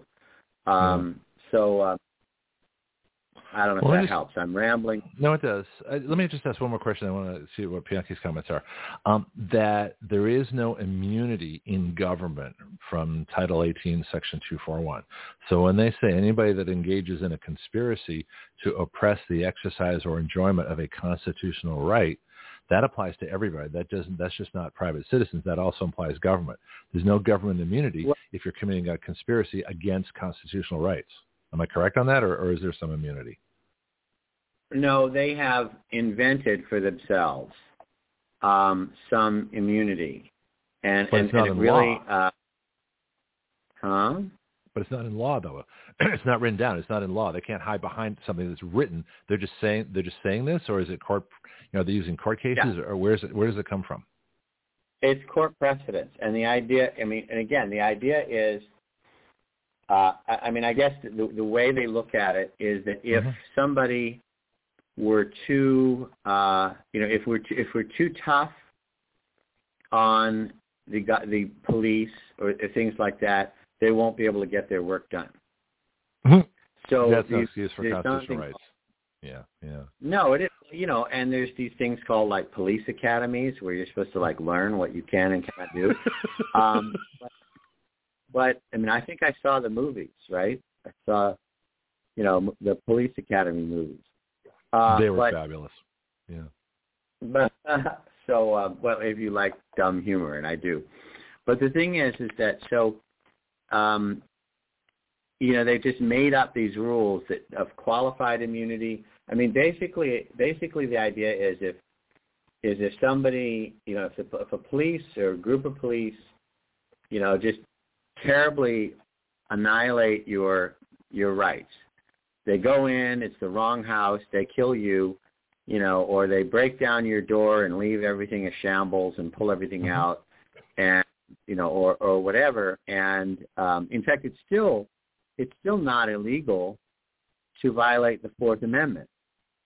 The the, the courts have said you just can't uh, use the use the evidence in court. But it's like if you just want to go and ransack somebody's house and tear everything apart and read all their, you know, read their diary and everything like that, sure, go ahead. You just can't use it in court. Well, that's not adequate. Yeah. You know that it's like no, the the guy should be, you know, the police officer should at least be fired Um, but um, but they're saying like you know they're saying like well it was a reasonable mistake. You know, so so you have to prove like a really high level of of maliciousness before the courts will overcome the qualified immunity or blanket immunity. Now again, that's not in the that you know where is that in the Constitution? But they just made all this stuff up. Yes, oh, and, the court and opinions are the low. Oh, go ahead, go ahead, Jonathan. I'm sorry. Don't sue a judge. They've got. They decided that they have immunity. Hmm. You know, judges have immunity. Says who? The judges. You know, how about if you just let you know? Let's just declare that we have immunity because we just said so. So, Greg, you want immunity? Just you know, just declare like, oh, I I, I think I should have immunity, so I do. yeah. Well, see, court case court stuff should only apply to the case involved. It should never go beyond the case. This idea of precedent and policy and regulation and making stuff up and interpreting, all that stuff is nonsense. I mean, the lowest of on the judicial rung to me is is the court opinions. Next would be statutory law, and the supreme law is the Constitution, and that's the order. Court cases can never be above statutory mm-hmm. law, and statutory law can't be above uh, um, the constitutional law unless the court case actually finds that a particular statute violates the Constitution. That'd be the only exception. Otherwise, you know, and, the, and all they can do is say this law violates the Constitution and strike it down until the legislature corrects it. But they can't have a remedy. They can't provide a policy. That's where the court screws up. So again, it goes back to uh, uh, 19, you know, 1803 in Marbury versus Madison. Let me get one more comment if you have one, then we'll bring up Pianki and see uh, what he has to say about all this. Going once, going twice. All right. Jonathan? No, I, I thought you were going. Oh, I thought I didn't know you were asking for another. No, I agree. Just go ahead. Okay, Pianki, welcome to the show. Happy New Year. What's your take on all this? well, Happy New Year. Now the courts make up their own rules the same way that uh, those committees do for Congress. You know, all the committees, whether the Senate committees or congressional committees, the committee chairs, subcommittees, they're all Democrats the ranking members are Republican, but if a committee chair don't want a bill to be heard, to be debated, they have the power to stop it. Nothing can be done. And well, you know, on the Constitution, yeah, go ahead. No, let's, let's hold that point because that's a good point. I want to ask Jonathan that same question too. Committee chairs, and like in the House, the Speaker still has the ultimate charge. I mean, there's only one voice, one power, one vote in the in the House, and that's the Speaker. The Speaker determines what the committee chairs say because the Speaker is the, the head of the majority party. So as as we've talked about earlier with Pianki as well, that party is the problem that uh, the speaker controls and the Senate Majority Leader controls the Senate I not quite the same way because they have uh, they have the filibuster and they have cloture, but it's it's almost as powerful. So that's that's where the real the committee chairs, you know, get their power being by being appointed by the speaker in the House, especially. Isn't that how it works, Jonathan? That's yeah. I mean, you could describe it in different ways. That would be an accurate way to describe it. Um, the um, you know, I think that's true because like I think tomorrow um, and there's a lot of news about this. They're going to hold a vote to form to have a new a new speaker. Um, mm, we should talk about that. And, I forgot about that point. Yeah. You know, and you know the the idea that we're gonna you know that we're gonna change anything by by nominating uh, you know a, a, a, a nitwit like like McCarthy or mm-hmm. McConnell is just you know, well, the, the only time when people operative. yeah, yeah. I mean that. Well, I mean, on a good day, you know, on, on a bad day, uh, he probably, you know, McCarthy probably doesn't know, you know, what what century he's in um, or what continent he's on. I mean, the, I mean, to, to my mind, I don't think, you know, this may sound harsh, maybe it's a bit over the top, but I don't, I don't see a whole lot of daylight between Joe Biden and Kevin McCarthy. Oh, that's interesting. I mean, they're they're both they're both like mentally, you know, you know, super challenged. Um, so here here's the Gateway pundit today. In your face, McConnell to host Joe Biden at infrastructure bill celebration in Kentucky. Why the hell would Mitch McConnell host in Kentucky? I mean, because because I mean, remember, people say, well, well, Mitch McConnell did a great job on judges. Yes, but he's answering to the donor class. You know, the infrastructure bill is like wasting tons of money mm-hmm. for business donors. So Mitch McConnell does an excellent job of representing rich crony capitalists who are corrupt, you know, donors. So I mean, who why else would state. you? Yeah. Yeah. Why else would you celebrate the infrastructure bill in in Kentucky, not in D.C., not just wander over to the White House and say hi, you know, good job, Mr. President, but have him come down to Kentucky to celebrate, you know, gigantic waste. I mean, people have, I don't know if you've been watching, but, you know, Rand Paul and others have been, have been chronicling some of the, the waste of money in the $1.7 trillion omnibus bill, which, you know, ties the hands of the Republicans through uh, well, no. So this is part I don't understand. I, I know Bianchi had a constitutional question. I want to get to that too. But th- this makes no sense because as soon as the Congress comes in, they can pass another bill and, and completely defund it. They can scrap that funding. No, no, because they have to get the Senate to agree, and they have to get the, the president to sign it. So there's zero mm, chance. No, but they can do other things. They can refuse to put any funding bills through until that bill is revisited. No. I mean, they got to start playing hardball. No, but the government's already funded to, through October 1, 2023. Yeah, but each Congress starts it, fresh. January tomorrow they can start no, completely new. No. Right? No? No, it's not. No, that's the problem. These idiots in, in, in, in, in the Republican Party voted to fund, you know, to, to fund 1.7 trillion dollars through the end of the fiscal year 2023 or 2024 actually. Well, no, 2023. So so all the spending is locked in until midnight September 30, 2023. That doesn't make sense to me that does I think once the Congress is in, they can change it. I don't because because every Congress changes things. They they always you know immediately when a new party takes over, they change everything. Let me get to Bianchi because he's been waiting patiently. Bianchi, go ahead. Um, what do you think okay. of this? Well, if they if if Congress is in session and if the president doesn't sign a bill, it automatically becomes law unless they aren't in session. But you know, you talk about the Constitution not being perfect. That's why it can be amended by one or two processes per Article 5. And we've seen that happen, you know, early in 1857 with the Dred Scott decision of Justice Taney, which was the correct decision at the time.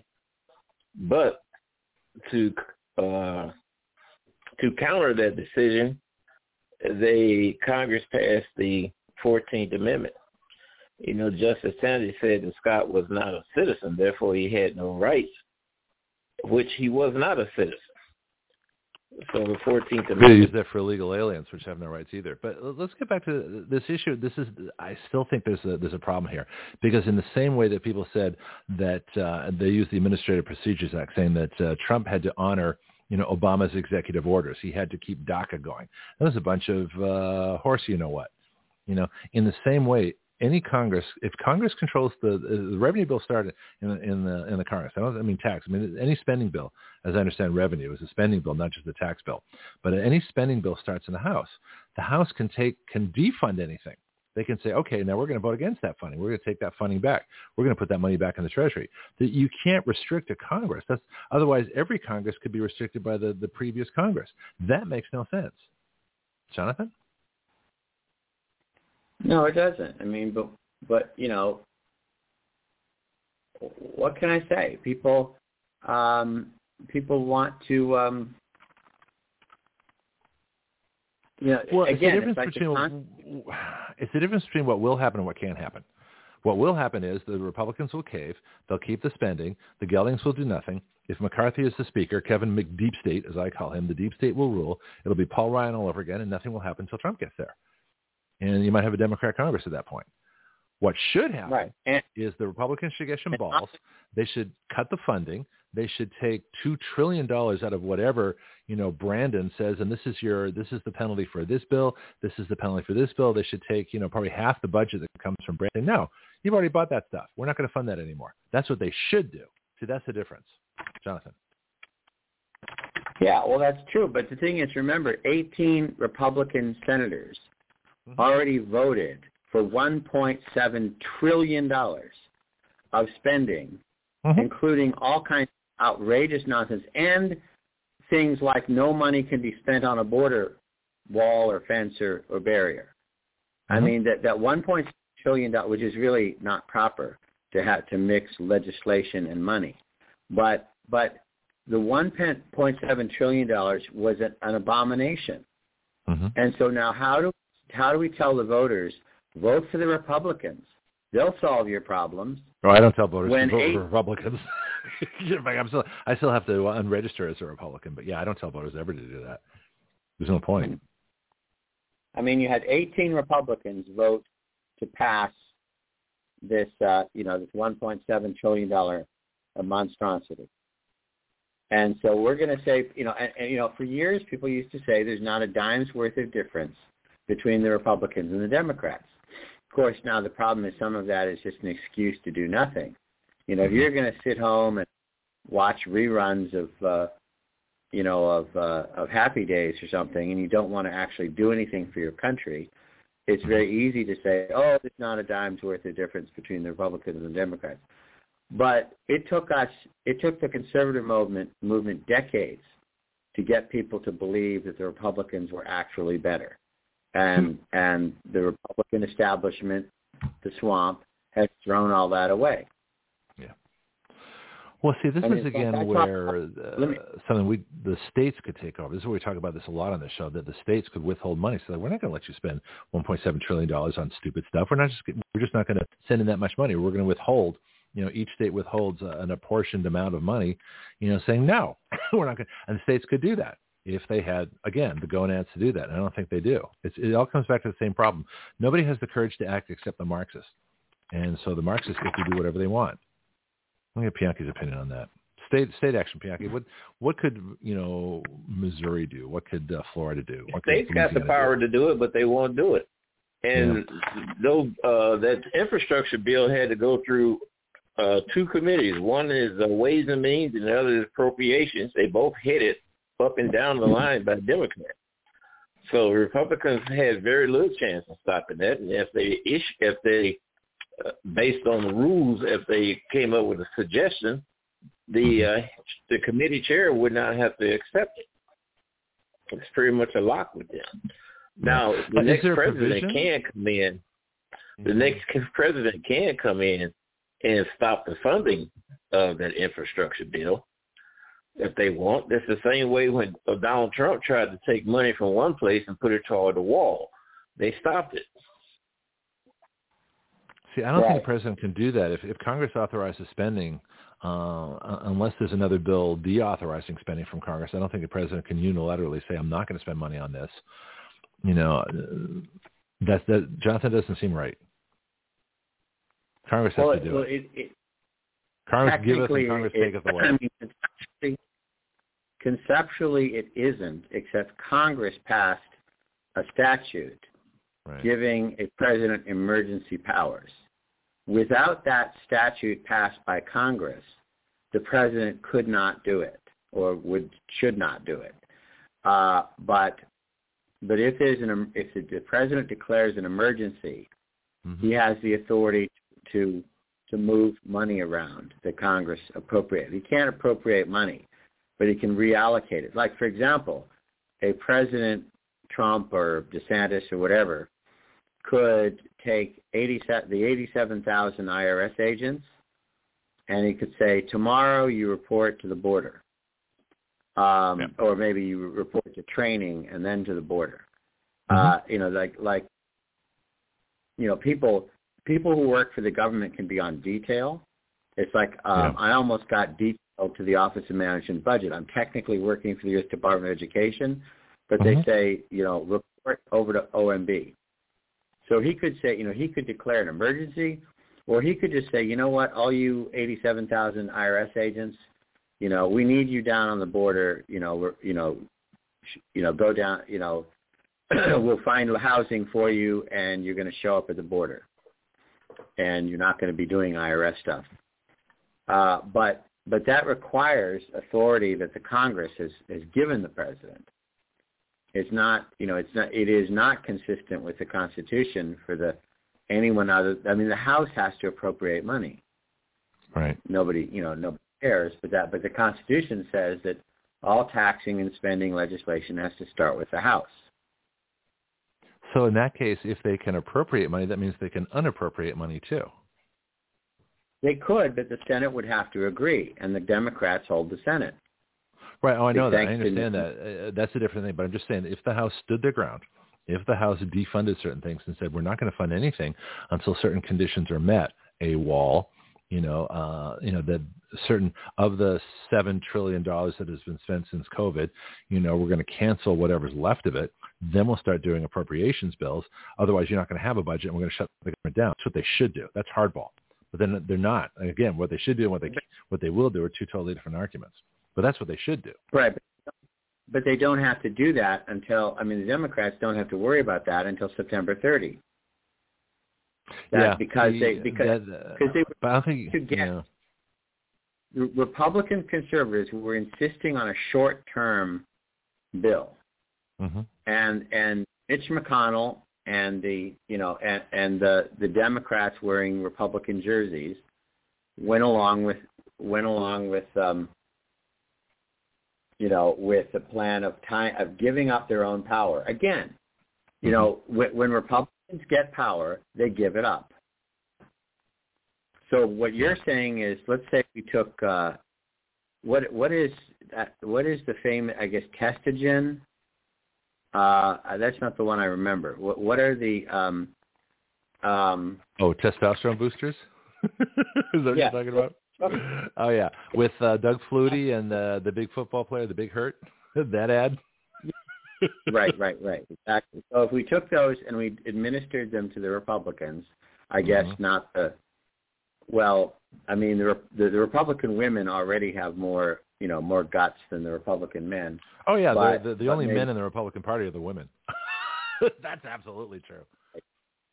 But but if we you know if somehow if somehow if somehow the Republican the Republicans in the House you know somehow got a uh, a spine, um, you know if we gave up spine surgery or I don't know, um, you know and and they actually again the problem the problem is not that they don't have the power the problem is they have never used it and and apparently this goes back to PTSD from Roosevelt.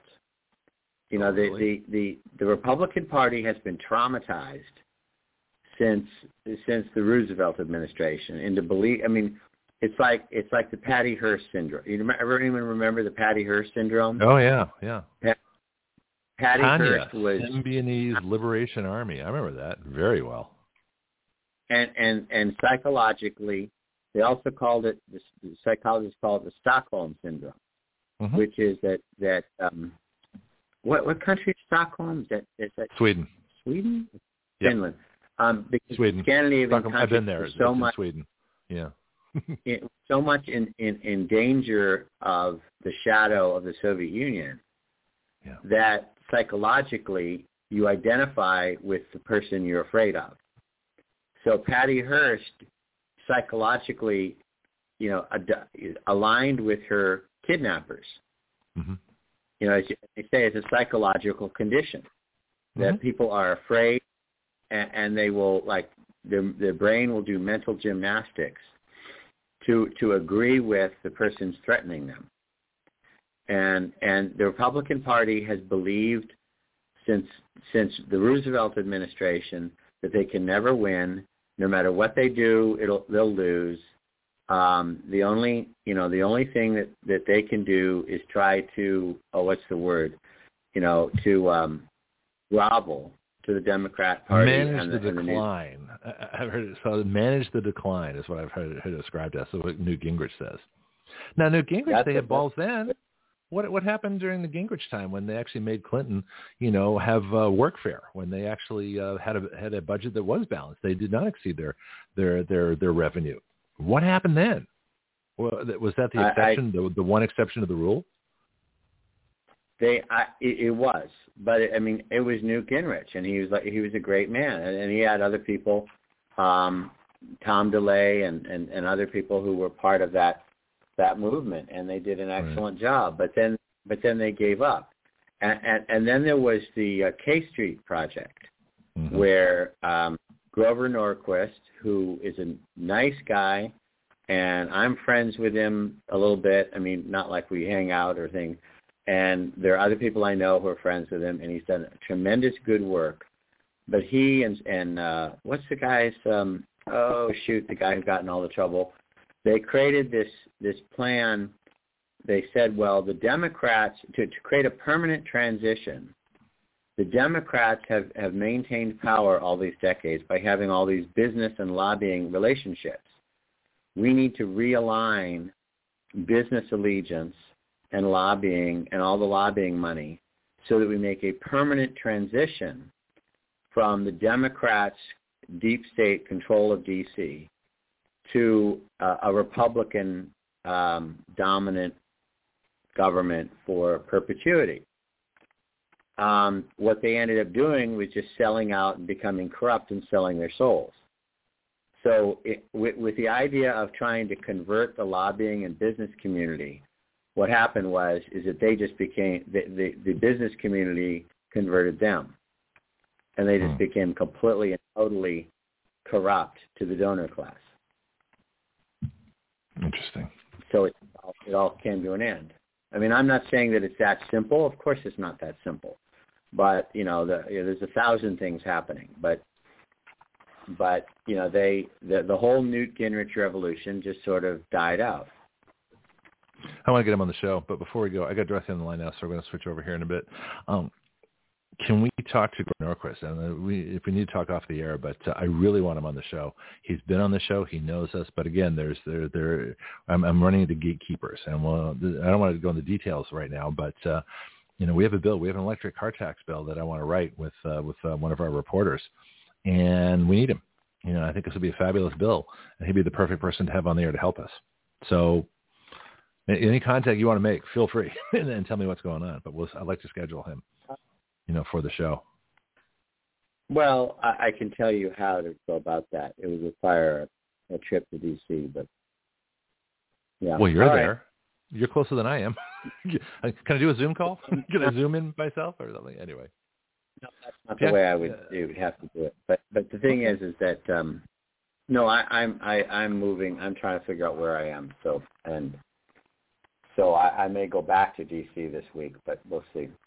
Okay. All right. Well, like I said, whatever you can do. Thank you. And let's get uh, last word from Pianki on this, and then we'll uh, switch over here a little bit. Pianki? Well, whatever you you try to do, you got to remember that nothing goes no place until if the chair of those committees don't want to go any place. And that's the big thing. And those chairs are influenced by lobbyists and mm-hmm. also other special interests. And right now, the chair of the House of Representative committees and the Senate committee, they all Democrats. Oh yeah, and uh, and everybody else is caving to him as well. All right, let me put you on hold. I'm going to hold the calls for a little bit. I'm going to talk to uh, Dorothy and uh, and our sex and sensuality report. Talk about a change. This is probably the two biggest changes, you know, from from uh, legal and politics to uh, our very fascinating, uh, very um, very, very personal, you know, conversations that we get going here. So Dorothy, I'll be right back to you in just a little bit. All right. This is Greg Penglis. So what is Action Radio? It is a radio show with its own citizen legislature. That's you, the listener. It is a fully interactive system of listeners, expert guests, social media, writing bills, legislator input, bill submission, lobbying, and citizen action. Action Radio is the future of talk radio using all the available technology in one completely integrated new system.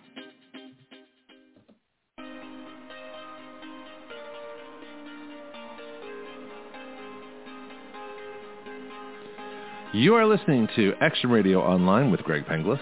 The webpage for all Action Radio shows and podcasts is blogtalkradio.com slash citizens Please share our show with all your friends and family, both nationally and internationally.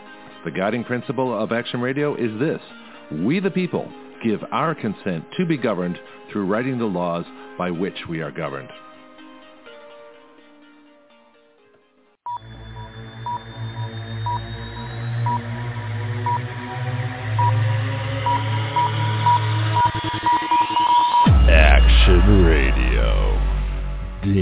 Dangerously cool.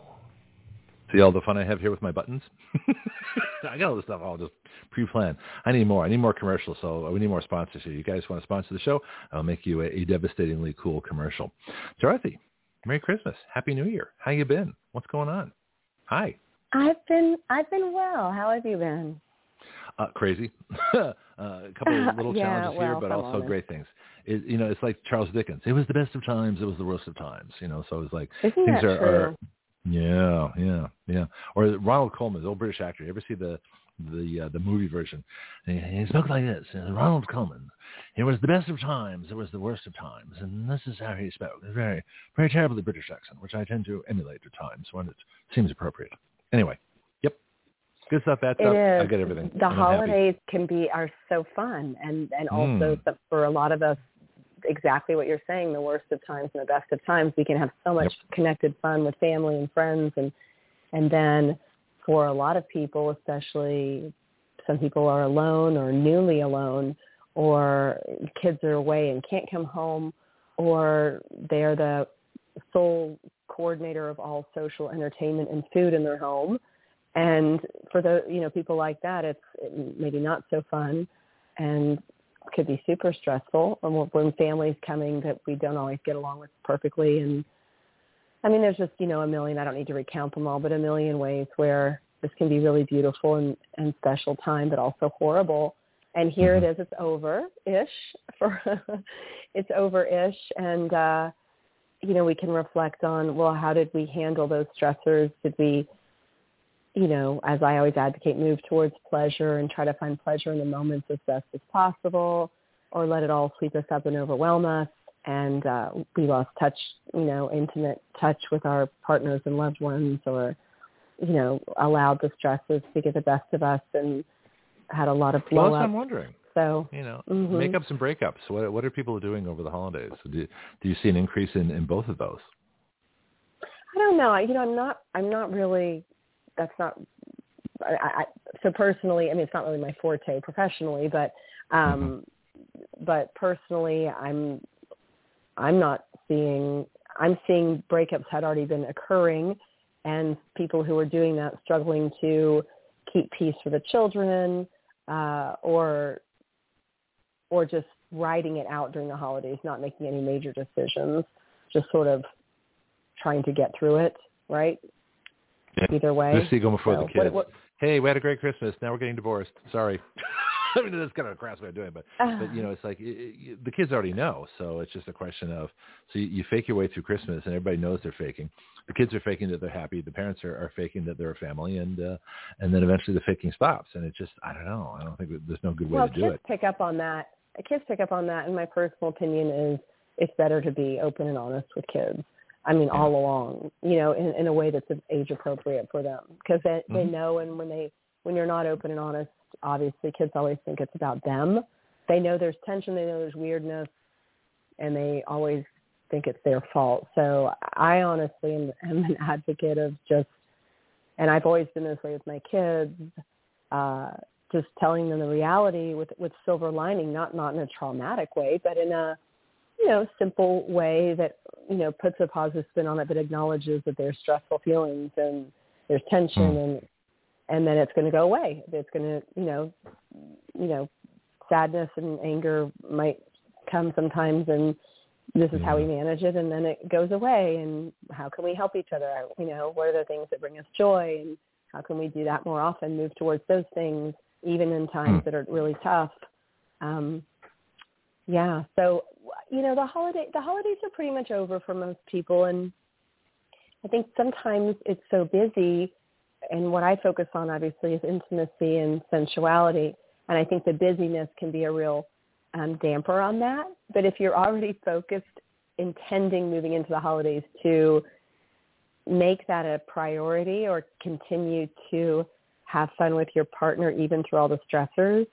I think there's mm-hmm. so much opportunity for that in the holidays. There's so much creative, fun opportunity. And if you didn't do it, um, and you kind of let things fall apart and there were like a lot of arguments and you just sort of let things get the best of you, this is a great time now to, you know, eat humble pie.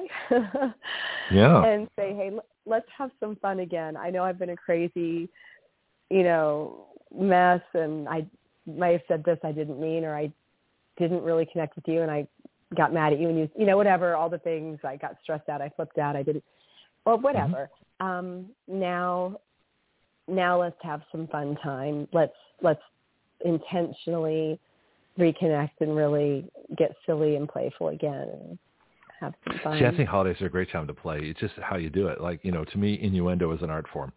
you know, so I, I, I can take the food. You know, I can take anything. Holidays, decorations. You know, I'll find something to flirt around. You know, so it, it doesn't matter to yeah. me. So I'm probably, you know, I mean, I always do stuff like that. And so you got a partner, you got someone, you know, uh, uh, even male female friendships. You know, you can still get real flirty. I do because it's fun. you know, it doesn't always work out well. But anyway, but the point is that the, everything can be you know, uh, a situation beyond just the, the, the cold reality of whatever it is. You can bring intimacy to anything, and that includes Christmas dinner, you know, and maybe not appropriate with the whole family around, but, uh, you know, you can have some fun when you're doing those dishes. I'm sorry. you know, there's just, there's like an infinite variety of ways to, to spice up, you know, the most mundane thing. And that's, that's what I've always tried to do you know, in a relationship, just because well, laughter, it's more fun. Yeah. Well, you're right. You're 100% spot on and laughter i i feel like you're talking about family dinner mm-hmm. my goodness. I mean the expectations i feel like a lot of us in our generation were raised by families that had and i don't know if this is true for you but uh, you know i know a lot of a lot of people my age a lot of these victorian type table expectations right? These very formal rules for behavior and um yeah, when you introduce an well when you introduce an eclectic mix or children um, you know, m- most people can't live up to those standards. So this idea of perfection and behavior and presentation and food and everything is really, I mean, overwhelming. And so I feel like bringing laughter in is one wonderful connecting solution when things go wrong. And if you can laugh at, at, at everything at any time, I think you've kind of won and also just to let that was go. My you know, talk about, yeah. I was, I was even when I was a kid, I'd find humor. and That was it got me in a lot of trouble. But you know, why would you dress up kids, you know, fancy dress, and then bring them to a big turkey dinner and say, "Don't spill food on yourself"? I mean, come on, five year olds. I mean, I remember being five, going, "Why am I doing this? Why am I dressing up?" You know, for a big dinner. It's too hot. The heat's always too hot. Uh, this is Toronto, right? So we're talking Toronto, Canada. You know, 50 below zero you know, so I'm cold. Then I go into house that's too hot you know, then I have to, you know, sit in in a place that's too hot, eating a dinner that's too hot, you know, and and uh, but I can't spill any food on because I have to look good. And I was of the uh, the the children, you know, are seen and not heard generation. So a lot of times kids ate separately. Mm-hmm. You know, there were actually separate tables yeah. for the kids. You know, yeah. it, it was like the banishment table. okay, so you know, I thought, well, it was you know, we're going to be with family, but we're not. you know, we're going to separate the kids the out. The kids and table so all, is all very interesting phenomenon. That's a yeah, the kids table is an interesting phenomenon. Tell me what you But think. on that note, when you're saying why would you do that to children, well, the reason you would do it is for a show, to to show that you're good enough, to show that your kids are perfect looking, to show that that you're this perfect family. I I don't know why you would do it besides a show. I do tell my children. Now, I do say this, like if we're going somewhere, the way you dress can be a reflection of how you feel about where you're going. So when you put on clothes that have holes in them, it might mm-hmm. look to others like you really don't care at all about your your appearance or about just kind of honoring them with your presence of looking clean and nice. So we do talk. I do talk to my kids about choices and, and, and about psychology. That literally that you know when people do judge you on based on how you look. Do we wish it wasn't like that? Maybe, but it is. It's a basic psychological. You have your hair brushed. You have a smile on your face. You have your clothes look at least intact and, and neat people are going to assume you're a little smarter and you're a little more responsible. So mm-hmm. that's a real thing. So we talk about that, but it's different than, you know, we, we have to look this way because of what people will think if we don't, and then the pressures being through the like really too high for the age, and um, you know just a lack of connection, more of a show and a performance for everybody else. I think there's a there's some sort of line, line there that um, in our generation wasn't exactly reasonable for, for expectations yeah. for children. But you and the can children's dress table, up. Yeah. Mm-hmm. Yeah. This is well. There's a big difference between you know holes in your T-shirt and and uh, a jacket and tie, uh, as opposed to you know. I mean, how about just like a nice polo shirt that maybe is a couple of years old, so stuff does spill on it. It's not that big a deal. You know, That's I mean, right. just don't you, wear your you white can, polo shirt. Don't wear the whites. Don't wear whites to, to dinner. You know, don't go to a spaghetti dinner. You know, wearing a white shirt. I'm sorry, it's not date food. We are talking about date food too. But you know, why would you do that? If you want the kids to be included, if you want the family to be a family, you know, who are you trying to impress? And this this whole idea of normalcy that uh, you know, everybody's trying to look normal. They're trying to do what they're supposed to do in the holidays. You know, the woulda, coulda, shoulda. I have to look this way for the holidays for my relatives who are looking that way. You know, the host is trying to be the ideal host. The guests are trying to be the ideal guest. And all these ridiculous expectations are always out there. Why don't you just have fun? You know, the whole point of family, you only see each other once a year. So you're going to pick the one time of the year to get together to be miserable because you've all got these ridiculous misplaced expectations. So here's a thought wouldn't it be better to families to talk, you know, a month before Christmas? Say, hey, like, we're all getting together for Christmas. I want to make this fun. You know, how can we, how can we, you know, de-escalate? How can we have a good time, look good, feel good, and you know, should we talk politics? Should we not talk politics? It's almost like you establish ground. Like you talk about a relationship contract. How about having a holiday mm-hmm. contract? How would that be? Beautiful. hmm Love it. Hmm. Yeah, yeah, and you would need to be a family where people are receptive to that idea but again, you know, if you're the leader of that idea, then all you can do is present it in a way that can be heard and hopefully others agree. Uh, because why not get away from, I don't think it serves anyone well because it's really a shame-based, in my opinion, it's a shame-based behavior, this, this becoming, being very uncomfortable and stressing everyone out to look perfect and have its image so that I'm, you know, because really what it comes down to is who I really am isn't good enough. I have to put on this image and show for my family so they think I'm successful and I've got it all together and and I'm perfect essentially, right?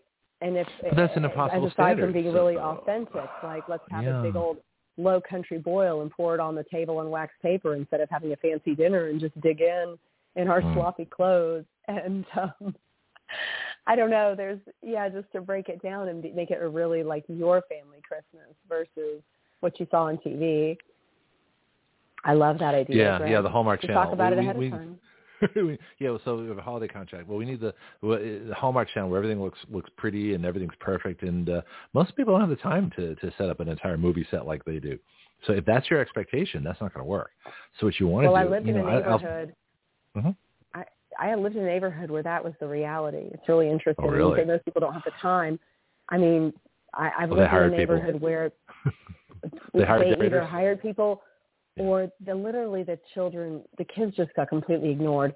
So if you put your kids, if you put your kids in school early and have enough extracurricular activities after school, and they're not home until after dark, you, you probably have time to do a lot more things.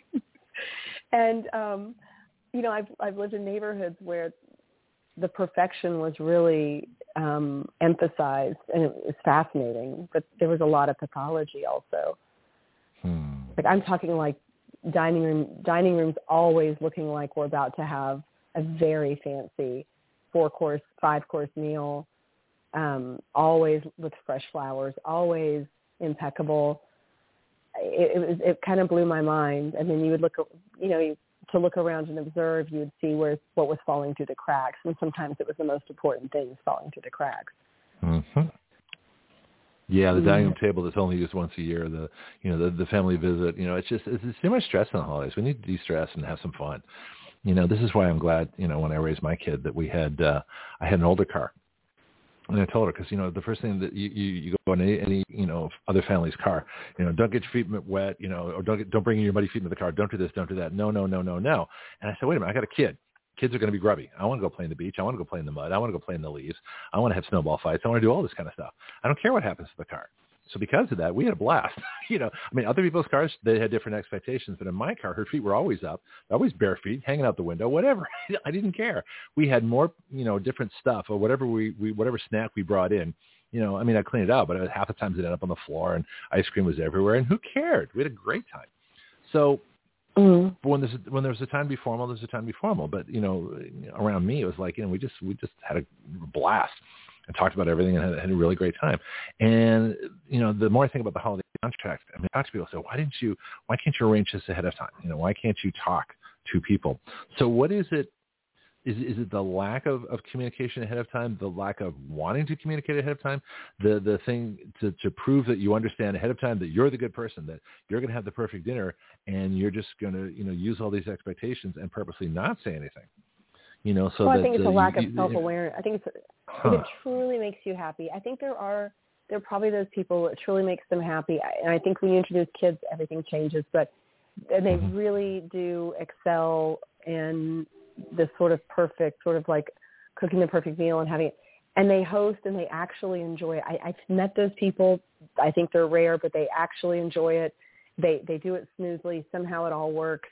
And oh. um and I and and that's where they that's like they thrive in that sort of I mean you know having everything everything done everything looking good hosting um, that does exist, but I think for most people, it, it that's not really their strength.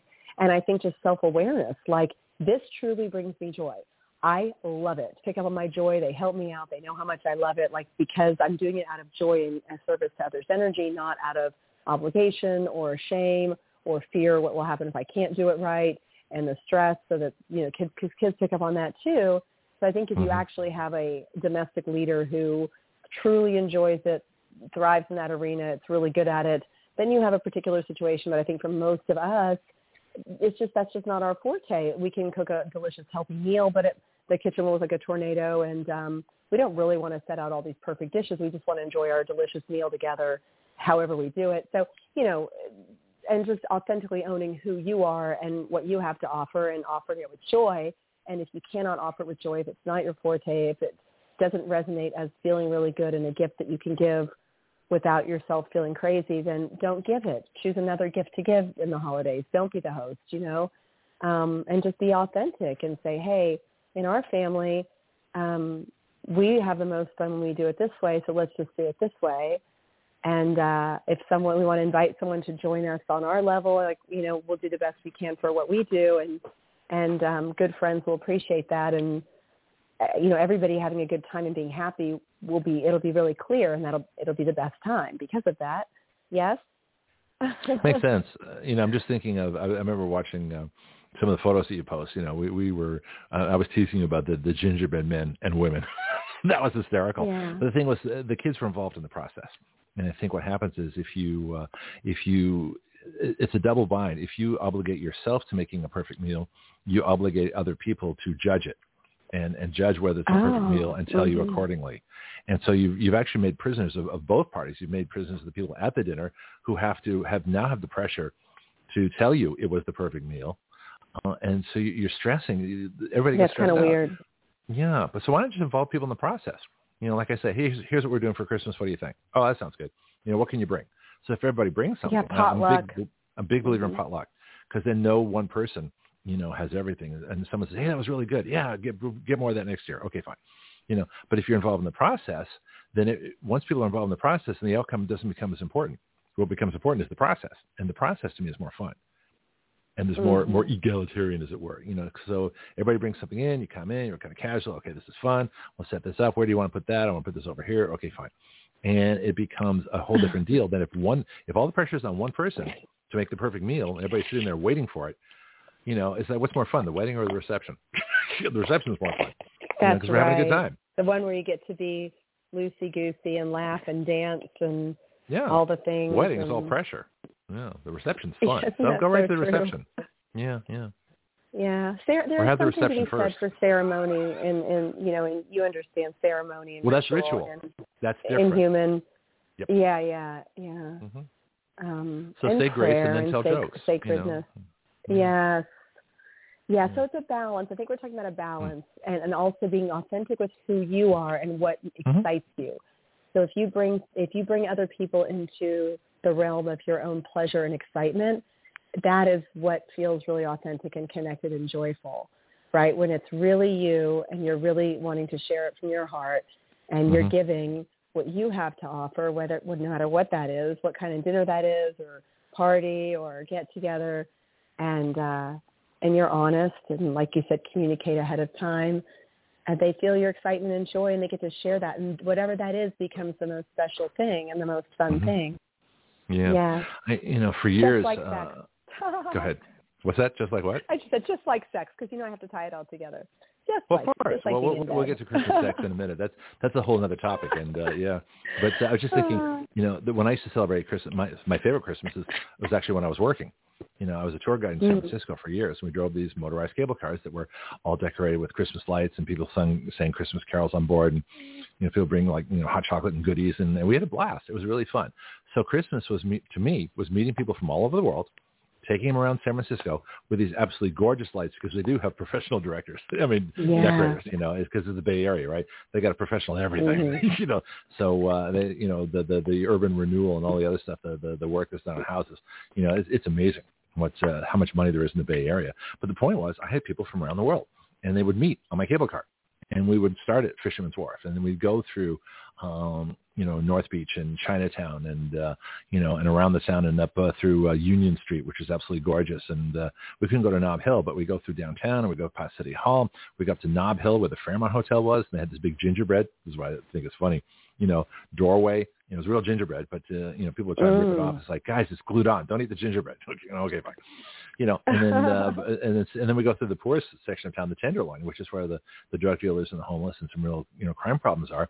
But uh, I literally you know stopped drug deals on the street by singing jingle bells. And I saw you know I saw a deal going down. I said, hey, let's go, let's have some fun. So I, I literally this is this is this happened a few times. You know, it's hey guys, stop the drug dealing. Let's sing jingle bells. Okay, man. And they remember me like the next year too. So this is the kind of craziness I get up to. So that was my Christmas. Totally different than anybody else's, but uh, people never forgot you know, if you went on on one of those Christmas tours, uh, the, the magic happened. That to me was magic. To have drug dealers singing jingle bells and just stop just for that minute, just to kind of think and, and have other people just sort of say, "Oh wow, this is really Christmas." You know, it was like a Charles Dickens moment, and that to me was Christmas. You know, and so I loved it. So the, by the time Christmas came along, I just for a break because I'd done a month worth of Christmas tours. Like, okay, I'm done. So my holiday was Christmas. Time to receive, yeah. Time to relax yeah. and receive. mm-hmm. Yep, done my bit, done my work. Yep. Don't need a party. Don't, I celebrate Aww, Christmas. It's wonderful because you know, you're out 30 in the community. Yeah. Well, oh, if yeah, you think it. about like, if you think about what psychologists have discovered about the key to happiness, you're checking mm-hmm. quite a few boxes there in that mm. Christmas oh, activity you did. we should talk about happiness well, and sex, but uh, so tell, tell me what. Together uh, with, right. Working together in groups, working together mm-hmm. in groups, okay. doing something productive that helps others, brings others joy in mm-hmm. some way, or helps them in some way um, noticing beauty. I mean, we could go on and on, like covering. If you were yeah, singing, we know we yeah, oh, yeah. know for a fact that singing raises the vibration of yourself and those. It's not just Elf that said, what was that movie Elf with Will Ferrell who said, "Sing loud and clear for all to hear" or something. The way to spread it. I don't know. I I, I can't stand loud. Will Ferrell, so I've never seen it. Well, I've watched like five minutes of his films and go, no, sorry, he's just no, sorry, can't can't deal with him. But anyway, there's, there's well, only very a lot of people I, know yeah. the movie Elf, and in the movie Elf, okay. he says the way to spread Christmas cheer is singing loud for all to hear, and there's that's actually very true. Okay. Um, that it does it does bring it does raise the mood, it raises the frequency, it raises the vibration of those and those around you, and um, mm-hmm. so I'm just listening to a story about in San Francisco how many how many ways that brought joy to you and others, and um, that's really beautiful. I I bet you miss it. Uh, no, because I did everything I wanted to do, and that's that's my theory too. It's like raising kids. You know, with my daughter, I I went to all the places I wanted. We traveled. You know, had all the experiences. You know, all the tumble down of the sand dunes, all the different restaurants. You know, and all the different places, and all the adventures, and the the horseback riding on the beach, and the you know pretty much everything that I could think of. We did. So no, mm-hmm. that's my secret. And that, yeah. that's something we should talk about too. You don't have regrets when you do everything that you want to do and that's a huge yeah, just say yes. key to success. So while you have I like kids, just do, just do everything you want to do. Yeah, just do everything you want to do. I like to fine. tell my kids, yeah, say yes mm-hmm. to everything. Try to say yes mm-hmm. to everything. Well, um, that's a huge point can. too. Um, and this is we're, we're digressing a little bit here, but uh, I notice this in, in uh, grocery stores. Parents, all they do is say no to their kids. Stay by the cart. Don't do anything. Sit quietly. Shut up. Don't grab at anything. Don't. It's like no, no, no. I mean, how many no's? There's That's like you right. know a couple hundred no's per grocery visit. Now with my kid, because I, you know I me, I'm the creative. I'm like the Bruce Lee. You know, be the river, not the rock philosophy. So I'm, what, so I'm thinking, what can I do this different? I got a kid. I got a kid that's this energetic. I have to get the shopping done, and we're not going to have any food. So how can I combine the two? So when she's old enough, I got her cell phone, and I would send her to the furthest part of the store to pick up something that I needed, but I knew it was at the furthest point in the store, and she knew it too. This was the game, and I told the staff, I said, "This is my kid. She's with me. You know, any problems, let me know immediately." You know, each of us have a phone, and we're in touch with each other. So if anything happened, mm-hmm. everybody would know real fast. So, uh, so they, you know, they kind of watched it. They thought it was cute. So I'd send her, I'd be at one end of the store, send her to the other. She'd come back, and then I'd get to the other end of the store. Oh, I forgot something back here, which I would do intentionally, right? And I'd send her back. So she's run all over the, not run. Well, sometimes she did run actually, but she, you know, she well, I mean, my energy. children have done my shopping, yes, for years. Like I have three of them, and as soon as they're old enough, I mean, they Mhm. took pride in it. I would say, okay, here's our list. Let's get. Can you go, Go get this and this and this? And as soon as they were old enough, you know, and I would say, now remember, get bananas with a little bit of green. Go get three oranges, and I'd give them a list they could remember, and it was good for brain connections too. I- I Hmm. would say, you know, get this, this, and this. And, Did they have and, their own and when cards? they're little, if they're little, I just send them for Yeah. one thing. But if you know, my Yeah. you know, my 13, 15 year old, I can say, hey, here's five items, go get those. And most of the time they'll come back with the right five items. And they know to buy organic and they know it's non-GMO and they know not to have sugar in the peanut butter. Like they know because they've done it with me their whole life. Like our groceries, that's exactly what I did at the grocery stores. And I don't know if it's because I'm a lazy mom or a creative mom, but I was like, okay, let's get out of here, guys. Come on, you got to go get this. We're all we're all in this together. And you know, I could rely on them because uh, we were always together, and I knew I could rely. Like I didn't feel worried about their safety you know, we were in small town North Carolina, so Yeah. um well, what they agreed. think they were going yes. to eat you, too. You, you, make them part of the team is what we're talking Yeah, about. yeah. They're part of the team. They feel useful. They feel purposeful. The no Mm-hmm. stuff is so epidemic. It is ridiculous what you're talking about. I hear the same thing.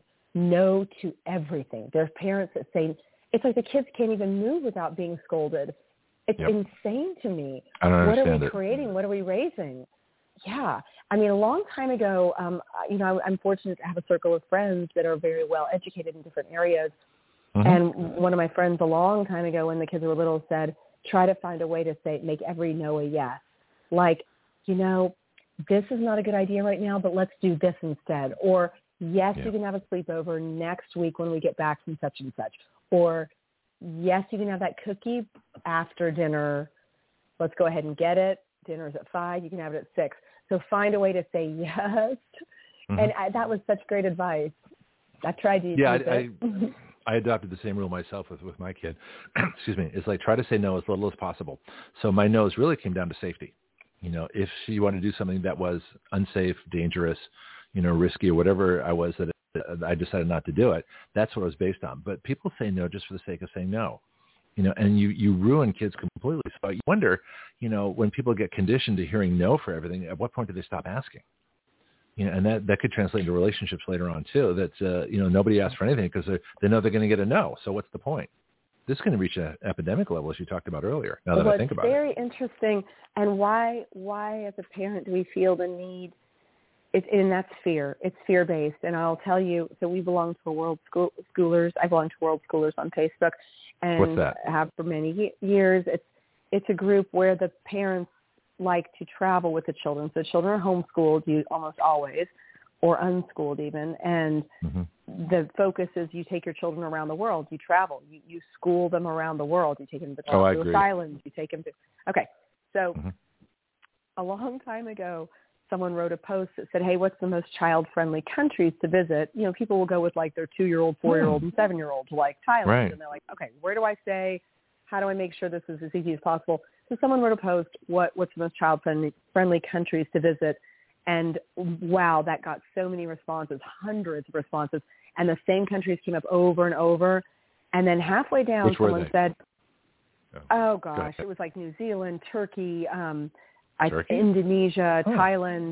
Uh, Wow. Yeah. hmm Yep. Where they will oodle over your child, pass them around a restaurant, make a big deal, never scold for childlike behavior, never have to feel self-conscious, never have to apologize for your children. The children are adored. It, and so halfway down the list, um, someone said, I don't see the U.S. anywhere on here. And after that comment, there was a whole lot Ooh. of sub-comments on that. People talking about both from the U.S. and internationally talking about how horrible it is to visit the U.S. with children, how how stressful it is, how you feel guilty everywhere you go, how everyone's shushing, you get dirty looks, that, that it's so unchild friendly. And so I raise my kids here, and it's hard to even see that sometimes um, when you're living there. But I've always sensed it. I always felt like the sense of what are it's you know they're kids. Like I don't let my kids run amok. I'm I'm actually probably more on the strict side. Doesn't matter. Mm-hmm. Even so, a mom cannot win on the airplanes, in the parks, in the grocery store. There's always shamers for children here. They're everywhere. And I think it's because we have a shame-based culture. You treat children the way you were treated. And mm-hmm. um, hopefully we're going to break this cycle. But this this no's we're talking about, where everything is a no, I believe comes from there. The need to have everyone think you're perfect, your children behave perfect. It's just like on TV. It's just like in Victorian, England. That's your reality. You don't actually have children that are real humans. You have perfect little robots and that's your self-esteem. And if you don't, something's wrong with you. And there's, I think, this messaging in our heads, a lot of parents. So the no comes from that energy of, I don't know, don't let any humanity show through. Don't let any real. No, I think you're right. It's it's a it's a fear and a control thing, and I find kids, young kids, you know, two, three, four, five years old, because I'm very animated, as you can probably imagine. Um, well, we have to meet someday. It's be kind of fun. But I'm extremely animated in everything I do. Everything's a joke. Everything's a story. Everything's an adventure. I'm basically, you know, a five-year-old in a 60-year-old's body, um, the way I look at life. And so the kids pick up on that. So they're waving me and I'm waving back and stuff. And I think, can I do this? Is this going to be a problem? And it depends on the parent. The parent will like, hey, this is great. You know, and sometimes I've had conversations with four-year-olds, you know, in line checking out. And sometimes the parents are like, you know, don't talk to strangers. Don't do this, no that. It's like, okay, I got to shut up now. You know, but there's such a difference and the, the saddest thing in the world is to see an animated kid, you know, in a controlling parental situation. And I know damn well that they're going to come out of this as teenagers. Their spirit's going to be broken. There's going to be nothing left of this wonderful, you know, joyous person with the big bright eyes who's like just a tiny little person who I'm waving at and engaging with and you know, making faces and doing stuff. And I don't understand well, why parents can't yeah. see that. And I don't want to mix with someone else's kids too much because, you know, like I say, there's boundaries. Like, what are you doing here with my kid? Well, nothing. I'm making faces. You know, it's okay. I'm sorry. I think. Okay. And that's culture you know? too, convincing yeah. us that that that that men that are friendly are predatory. I mean, that's yep. interesting. That's that's a part of our culture also. Yep. Yeah, yeah where it's not. It's mostly mm. the elite. Let's not get into that. But um yep. yeah, so I, I I agree with you. And what I will say to that on a like the worry that what's going to happen to that child. So there's mm-hmm. something in the spirit of that child that will probably survive, but during teen years, they're going to push back. They're either they, at some point that child has to choose themselves or the mm-hmm. belief mm-hmm. that their parent is giving them. The the, yep. the the the messaging from the external world or their true heart. And that battle looks really ugly sometimes in the teen years. It can look like anorexia, cutting, drug use, rebellion, in, inappropriate sexual behavior. Um, rebellion it, it doesn't control. have to be that you know, abandonment bad, of, but, of, of, things are different, yeah. but rebellion is still part of the. You're still in. The, you're still in the situation if you're rebelling. If you abandon yes. the conditioning and live your own life, that's the higher level. That's the that's the escape. But that that usually comes later because in the teen years, I think it's hard to. You oh, know, absolutely. Oh, yeah. I mean, yeah, yeah. So that so but that's what it looks like in the teen years, and then for adults, eventually the healing happens, and you can make a clean break, and that's when you reconnect with those adults that made you feel as if who you were was not okay. I mean, that's a lot mm-hmm. of healing to be done and a lot of forgiveness. And then sometimes you have children estranged from their family that just decide not to go back. Or yeah. then the children are able to That'd mend the relationship with an adult. Yeah. yeah. And and that's really hard to do. So um, it'd be wonderful to shake off that uh, in our culture to, to just shake shake off that. Well, you save so but much I, time. I, you know, I, mean, I lost Mm-hmm. Decades, mm-hmm. you know, to, to conditioning. So I figure 25 years of conditioning and then 25 years of, of unconditioning. And so by yeah. the time I was 50, I was pretty happy, you know, yeah. but even then there were still other bouts to go through. By the time I was, you know, I'd say 55 to 60 was like when things really started picking up. And now, of course, I'm I'm ecstatic every day. I mean, it's crazy. I love being in my 60s because I can do things. Well, now you refound that, yourself. You're, yeah, and so Yeah, I took a while. you. How much? How nice would it be to not to not have all that time you had to heal? And so I, Yeah. I believe our system, you know, the, the system is encouraging parents, you know, to make sure the children are obedient drone robots. And how do you take a beautiful, free spirit full of amazing ideas that can Mhm. change the world for the better and and and and take away all of that beauty and turn them into drone obedient compliant fearful robots the pressures on the parents to do that from media and from the system the religious systems and a Mhm. lot of a lot of systems and so the parents you know I always tell parents of new babies use your intuition your intuition is your best guide moms best Yeah. guide you're going to hear a lot of voices in your It feels ear right. It probably is. Yeah. yeah. Yes, Well, your baby, the, the maternal baby connection, the intuition, and they break that early on by the sleep training and formula. And listen, I don't. guess it's rare the woman can't breastfeed, but it does happen. Great formula, but but but the breast connection with the baby is what creates that oxytocin bond, and then you have this attachment. You can have it without the breastfeeding, obviously, but it's one example of how Fathers the do. system weasels their way in there with a crowbar and tries to break Yeah. the attachment and that early on breaking of attachment leads to these other abilities as a child gets a little older and older, these other breaks in the attachment, break in the trust with the parent child, giving the child away to the system. You know, behavior and how it looks over authenticity of the child and connection. So it kind of starts very early. So we got, you know, breaking these cycles by talking about it and being a louder voice and explaining to moms, no, pick up your child when they cry. You know, sling Yeah. them to you. They need to feel skin on skin contact. Don't give birth in the hospital. I hate to say it. Crazy, right? Yeah. true. All the research Yeah, points don't to send your kids you to walk in the schools. hospital door Don't and give your birth in chance the. C-section Yeah. Yeah. yeah, you walk in the hospital door, your chance of C-section shoots up through the roof, even if you're healthy. And we have this whole mythology in our culture of the childbirth being so dangerous. It has to be in the hospital. No, the hospital's where the first break in attachment usually happens. The first giving your baby over to the system in many, many ways. It's, it's, it, and I don't want to Oh, get into that now, but like thing. being aware of these things. Yeah. Well, yeah, all the being aware of all the steps and, and saying no, Yeah. no, we're going to hold our children close and honor them and and support them and show them the guidelines and rules of the social climate we live in with love and grace and a lot of permission and a lot of allowance and a lot of you know Mhm. understanding. Yeah. Yeah. Something I thought of earlier in the show, uh, a question of, you know, we're talking about when, when kids ask questions. I figure if a kid's old enough to ask the question, they're they're old enough to to hear an answer. Now, still has to be, you know, Mhm. age appropriate, you know. But if the kid's asking a question, they've obviously thought about it. They're Yeah. mature enough that they can deal with it, with whatever the answer is. You know, if a kid says, you know, are you getting divorced, for example, they Mm. they're entitled. They they know they already know what's what's going on. So if you start, you know, weasel wording and break trust and everything like that, then you don't have to give them all the details. Oh yeah, my my uh, my future ex sucks. Blah blah blah. Don't do that. But what I'm saying is, if a kid asks you that question, you know, then they're entitled to an answer. And I always felt that way too, and that that seems to work out. But you, the answer will change when they ask the same question next year, and then the following year, it's like, yeah, the answer is going to get more involved. But um, but you know, there's so many. It's like we don't treat kids like people. We don't realize that they're they're independent souls, and they are they are brilliant in their own way. They're extremely perceptive, and they're a whole lot of fun. You know, it's not like these attachments that you have to deal with until they they move out, and then of course you realize all the things you didn't do. I don't have that problem because I did all the things I wanted to do. You know, so it worked out really well.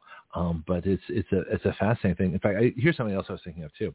A lot of times in grocery stores, when a kid starts screaming, you know, I'll look at the kid and go, "You've got great lungs. That sounds fabulous." It usually shows the kid up, but I'm really talking to the parents. It's like it's okay for your kid to scream. That's what they do. We all had kids. They all scream Right. at the wrong time. So, and then I'll say That's to parents, right. I said, "Great set of pipes there. That sounds good." I said, "I've heard that noise before." And they're like, "Oh yeah, yeah, okay." Me go- too. then- I try, I try to do the same thing. Connect with wild, them though? and let them know it's normal. It's okay. You're doing a good Yeah. job. We've Why all we been do there. that? Don't worry about it. Yeah. Why do we do that? Why do we do that? Why do you and I do that? Mm-hmm.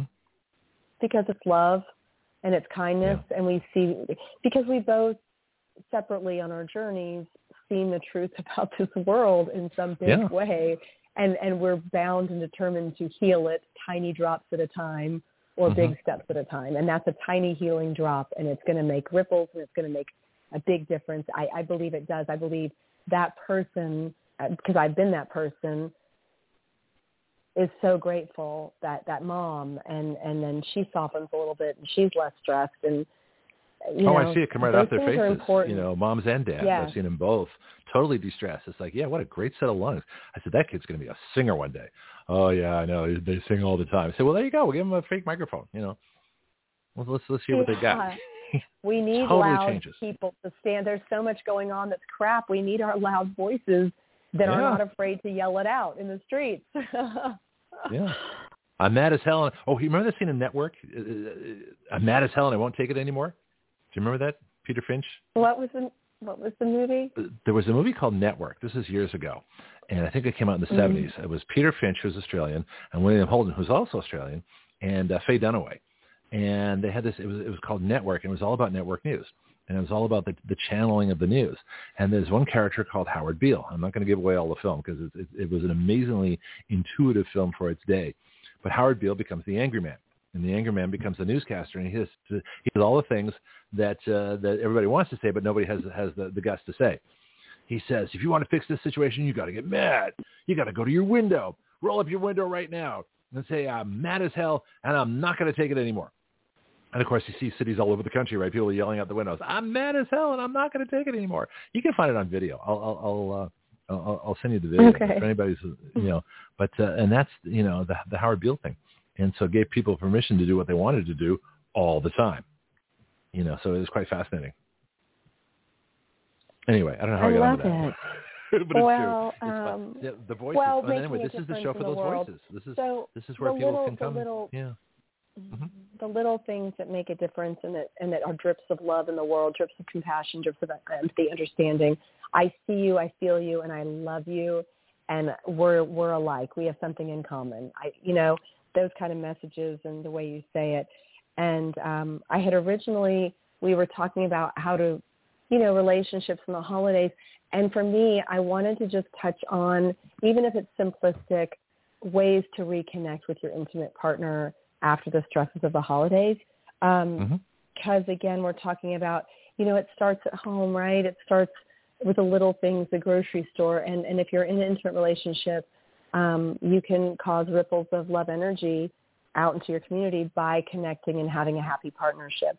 Couples that are happy and that go out into the coffee shop or go out into the and they've reconnected and they're happy. They spread this energy and and they're stronger together. So if you've had a stressful holiday and you haven't really gotten to connect with your partner, um, I always like to remember the five love languages because that's really so reliable and lovely. So, you know, asking asking your partner if you need help, they need help with anything.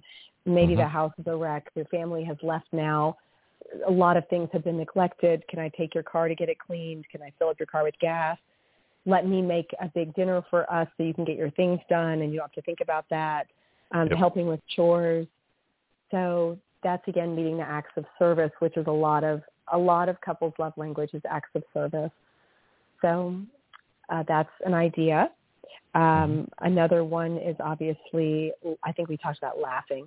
Laughing together. Find a way to make everything funny. Find a way to tickle their funny bone.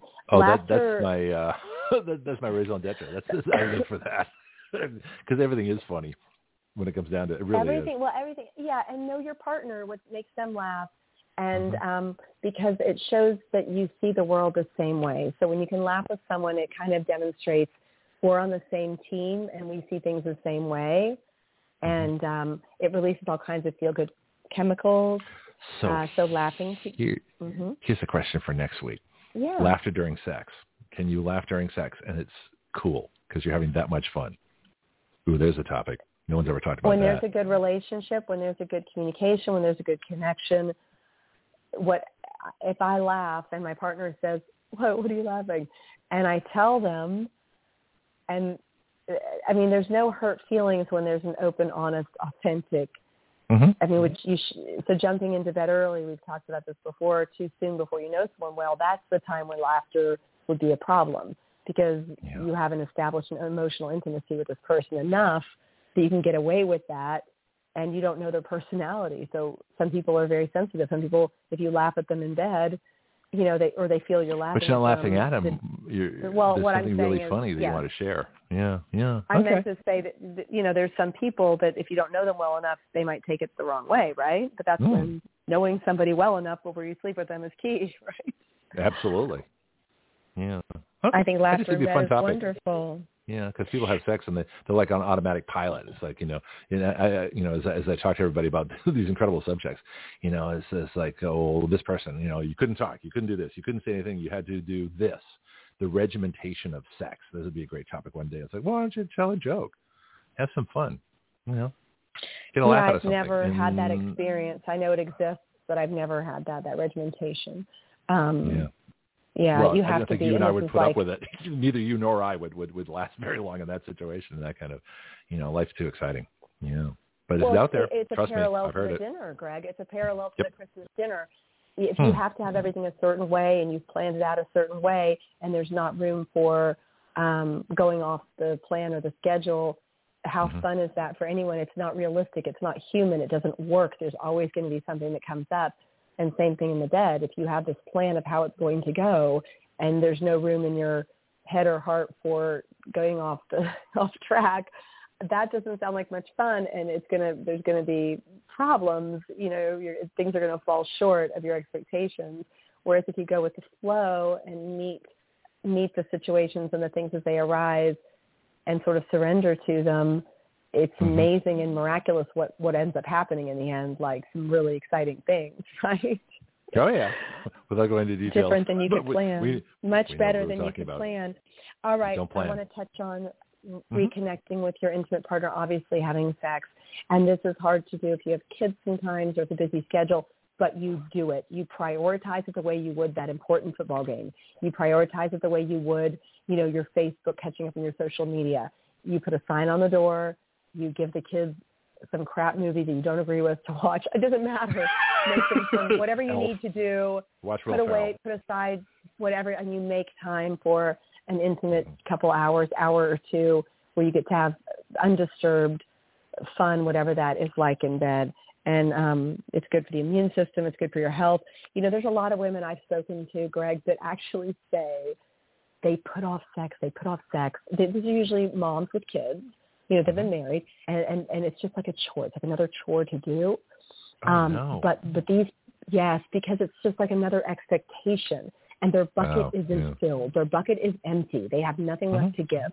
So the last thing they want to do is lay down and relax and feel like they have to be available emotionally for yet another person. Now, that being said, when the relationship is, and we're going to talk about like this is this is this is in a marriage where basic needs are being met. It's not an awful marriage. It's a pretty decent Mhm. marriage. It's just the stressors of life, right? But what they Right. say is that once once they actually do it, once they actually get in the bed and start, they're so glad they did. They're always glad they did at the end. Oh. And it's like exercise, putting on the clothes, go to the gym. It seems like a chore. You don't have time. You don't feel like it. But once you are there and you're doing it and it's over, you're like, ah, best choice ever. Same thing. See it as it's a non-negotiable. It's part of your um, health regimen. It's it's it's not something you can say, well, not today or not not this week. It just got too busy. No, you make it part. You absolutely prioritize it as part of, um, you know, two times a week as part of what, which is what you do, right? And uh, Well, see, I wonder how many guys others, too. energy. Though, yeah, no, this is a huge point because I, you know, I always relate to to to men, you know, being one. Um, I wonder how many guys Mhm. come home from too much work, too much stress. You know, the boss is arguing. Mhm. They just had a big fight. You know, they got fired. They get Mhm. laid off, and uh, you know, the the wife who's either working or not working, you know, expects it's like, Mhm. well, it's, it's been you know four or five days, dear. You know, and the guy's like, oh yeah, you know, gotta, can we do it tomorrow morning, kind of thing, you know, or whatever, whatever the thing is. But uh, I think guys, you know, this is this is one those great unspoken because men are supposed to be able, able to have sex in any situation, in any condition, 24 hours a day, seven days a week, 365 days a year. Uh, that's the expectation that I think men put on men. You know, that, would, that, that I think guys put on ourselves. I think society puts that Mhm. on us too because you look at uh, you know you know from James Bond to whatever else, it doesn't matter. It's like or you know Captain Kirk would, maraud across the galaxies, you know, sleeping with every alien he could find. It's kind of fascinating actually. That'd be an interesting analogy. But how many times? And this again comes back to communication, which it always comes back to. He's like, maybe I don't feel like it now, but You know, can we set the alarm for four in the morning? You know, take a extra time then. I mean, what creative solutions can people do? And how do you how do you get talking about that? You know, I mean, again, it comes all comes back to no. How about no, but or no, or or not even no, but you know, just here's my situation. There's got to be ways around this. Well, if you no. have a very tired partner, if you have a partner that's really worn out, again, and I agree, I think it comes to being sensitive to your partner, and it's back to the mm-hmm. service to others energy. If you put their needs first, and you already have a pretty good relationship, they're going to. It's an ebb and flow. It comes in waves. Sometimes they're going to put your needs first. So if you see that they're in that state, that you mm-hmm. feel like it would be good for both of you to connect intimately, then make it really easy for them. You know, yeah. do all the they work might wake that up. night. they might wake up. yeah, put on something. Just say, better. you lay back. Your job is only to enjoy what I'm doing right now. Your job is literally just to de-stress and enjoy what I'm doing. Mm-hmm. Feel free to tell me what to do or let me take the lead, whatever mood you're in. Mm-hmm. Um, you can either tell me or or let me just be creative because I know your body really well now. And my what I want to do right now is give to you. I don't want anything in return you know, and, and you, you might be surprised. They might wake up and decide to give you something in return, but you'd be okay if they don't, knowing that it all comes out in the wash. If you have a basically yeah. loving partner, a good communicating relationship, um, you know, you're definitely going to get yours. And if you don't, there's a vibrator in the drawer, so go for it. You know what I mean? It doesn't have to always be, you know, so. Don't be selfish. I think you don't was, have to always well, get yours. Talking, you know, yeah, the other person, the you know, giving and it goes for men and women. Yeah, yeah. Yeah. You're mm. tired. You've had a long day. We we still really should connect intimately. Let me just let me just do for you. Just let me let me out. take over. You can even stick yeah, your exactly. feet in this massage chair while I while I go to town. well, that, and that makes a lot of sense, you know, and, and this, which gets to the point where, you know, in in uh, you know in dancing you have a you have a, a leader and a follower, and I'm wondering in, in sex with people, do they come to the point where the, it's the same leader and the same follower, and why aren't you people switching that up, you know? So that's that's a whole other question too. hmm Yeah, usually there's someone more comfortable with one and someone more comfortable with the other, right? Hmm. Um, yeah. But but but frequently, if you get into that rut, like you're saying, not a rut, if you get into that routine where one person is always, there tends to be at least one part part part of the partnership that would like to play with switching up for sure. That's usually the case. But it's Hmm. fun to play with switching up. Who's who's the leader, and uh and being okay with that, right? Getting out of our Yeah. comfort zone. Well, So- I think some the, people have a hard time giving up the leadership. That's weird because routine is the enemy of spontaneity. You know, and spontaneity, I think, is, is the essence of, of any relationship. You know, it really is. You know, I mean, it, it's funny talking to you because both of us are so playful in our attitudes to everything. And so we see Mm-hmm. the joy in everything. We see the humor in everything. We see the, the complexity in everything. That's why I love talking to you. You know, and the way that, that you and I look at life is so different than so many other people. I'm hoping people are getting a, you know a huge benefit out of, what we're talking about here. And this is I don't we don't plan the subjects. Well, Dorothy does more than me. I just got to show up here.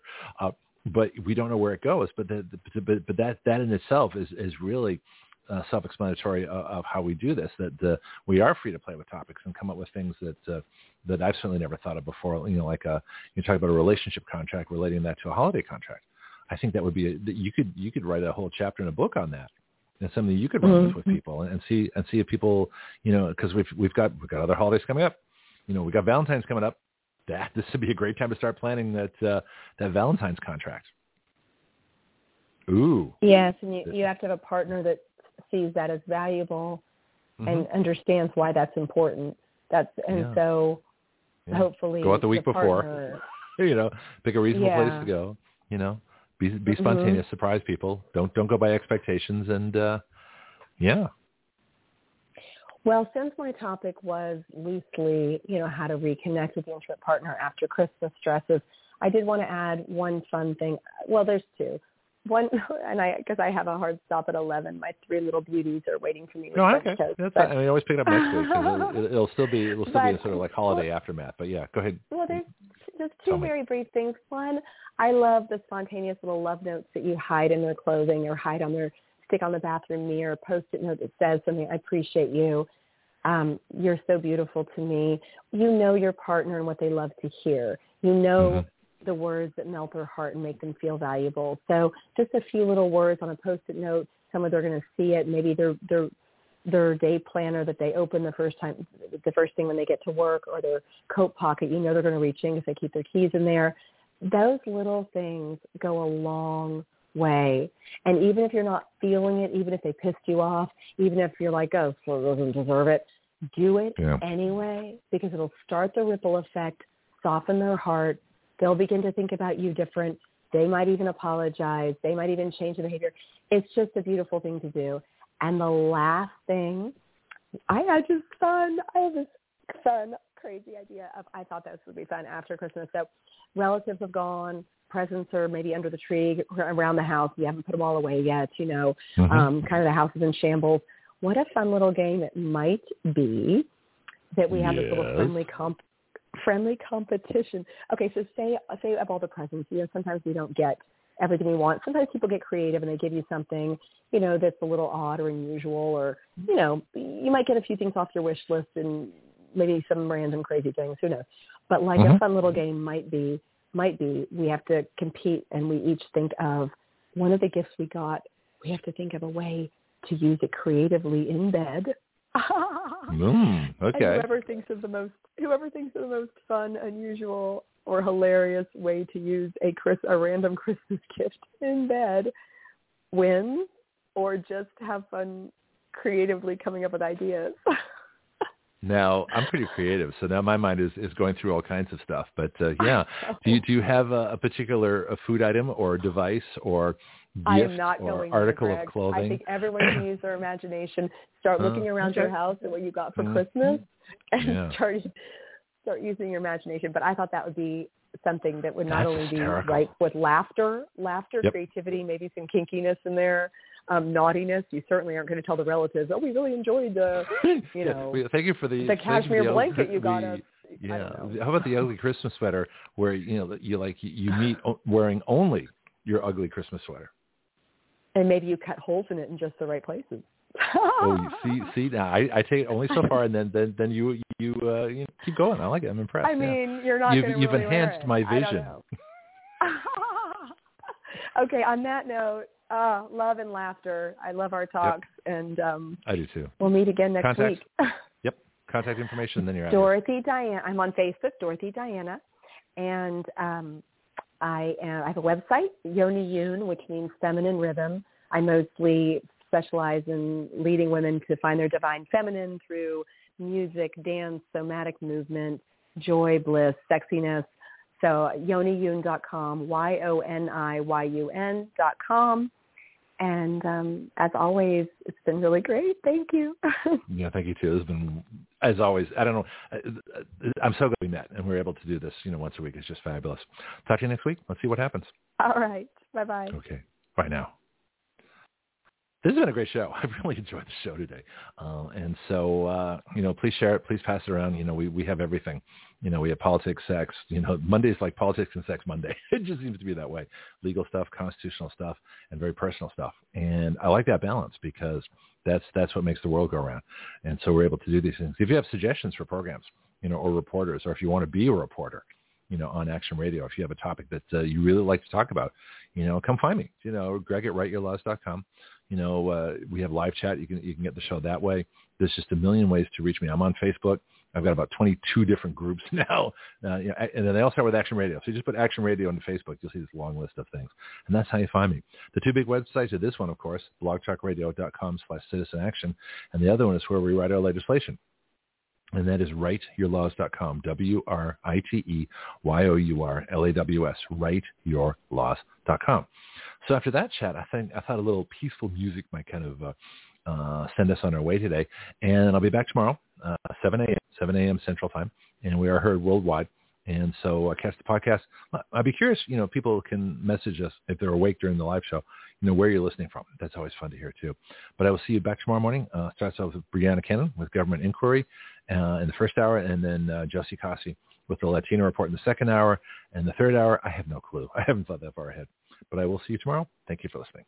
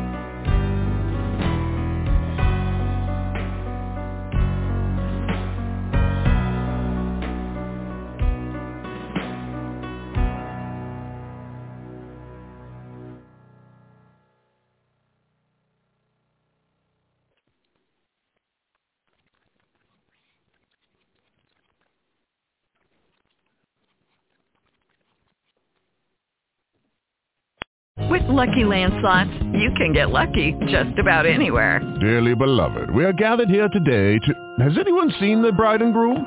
Sorry, sorry, we're here. We were getting lucky in the limo and we lost track of time. No, Lucky Land Casino, with cash prizes that add up quicker than a guest registry. In that case, I pronounce you lucky. Play for free at LuckyLandSlots.com. Daily bonuses are waiting. No purchase necessary. Void where prohibited by law. 18 plus. Terms and conditions apply. See website for details.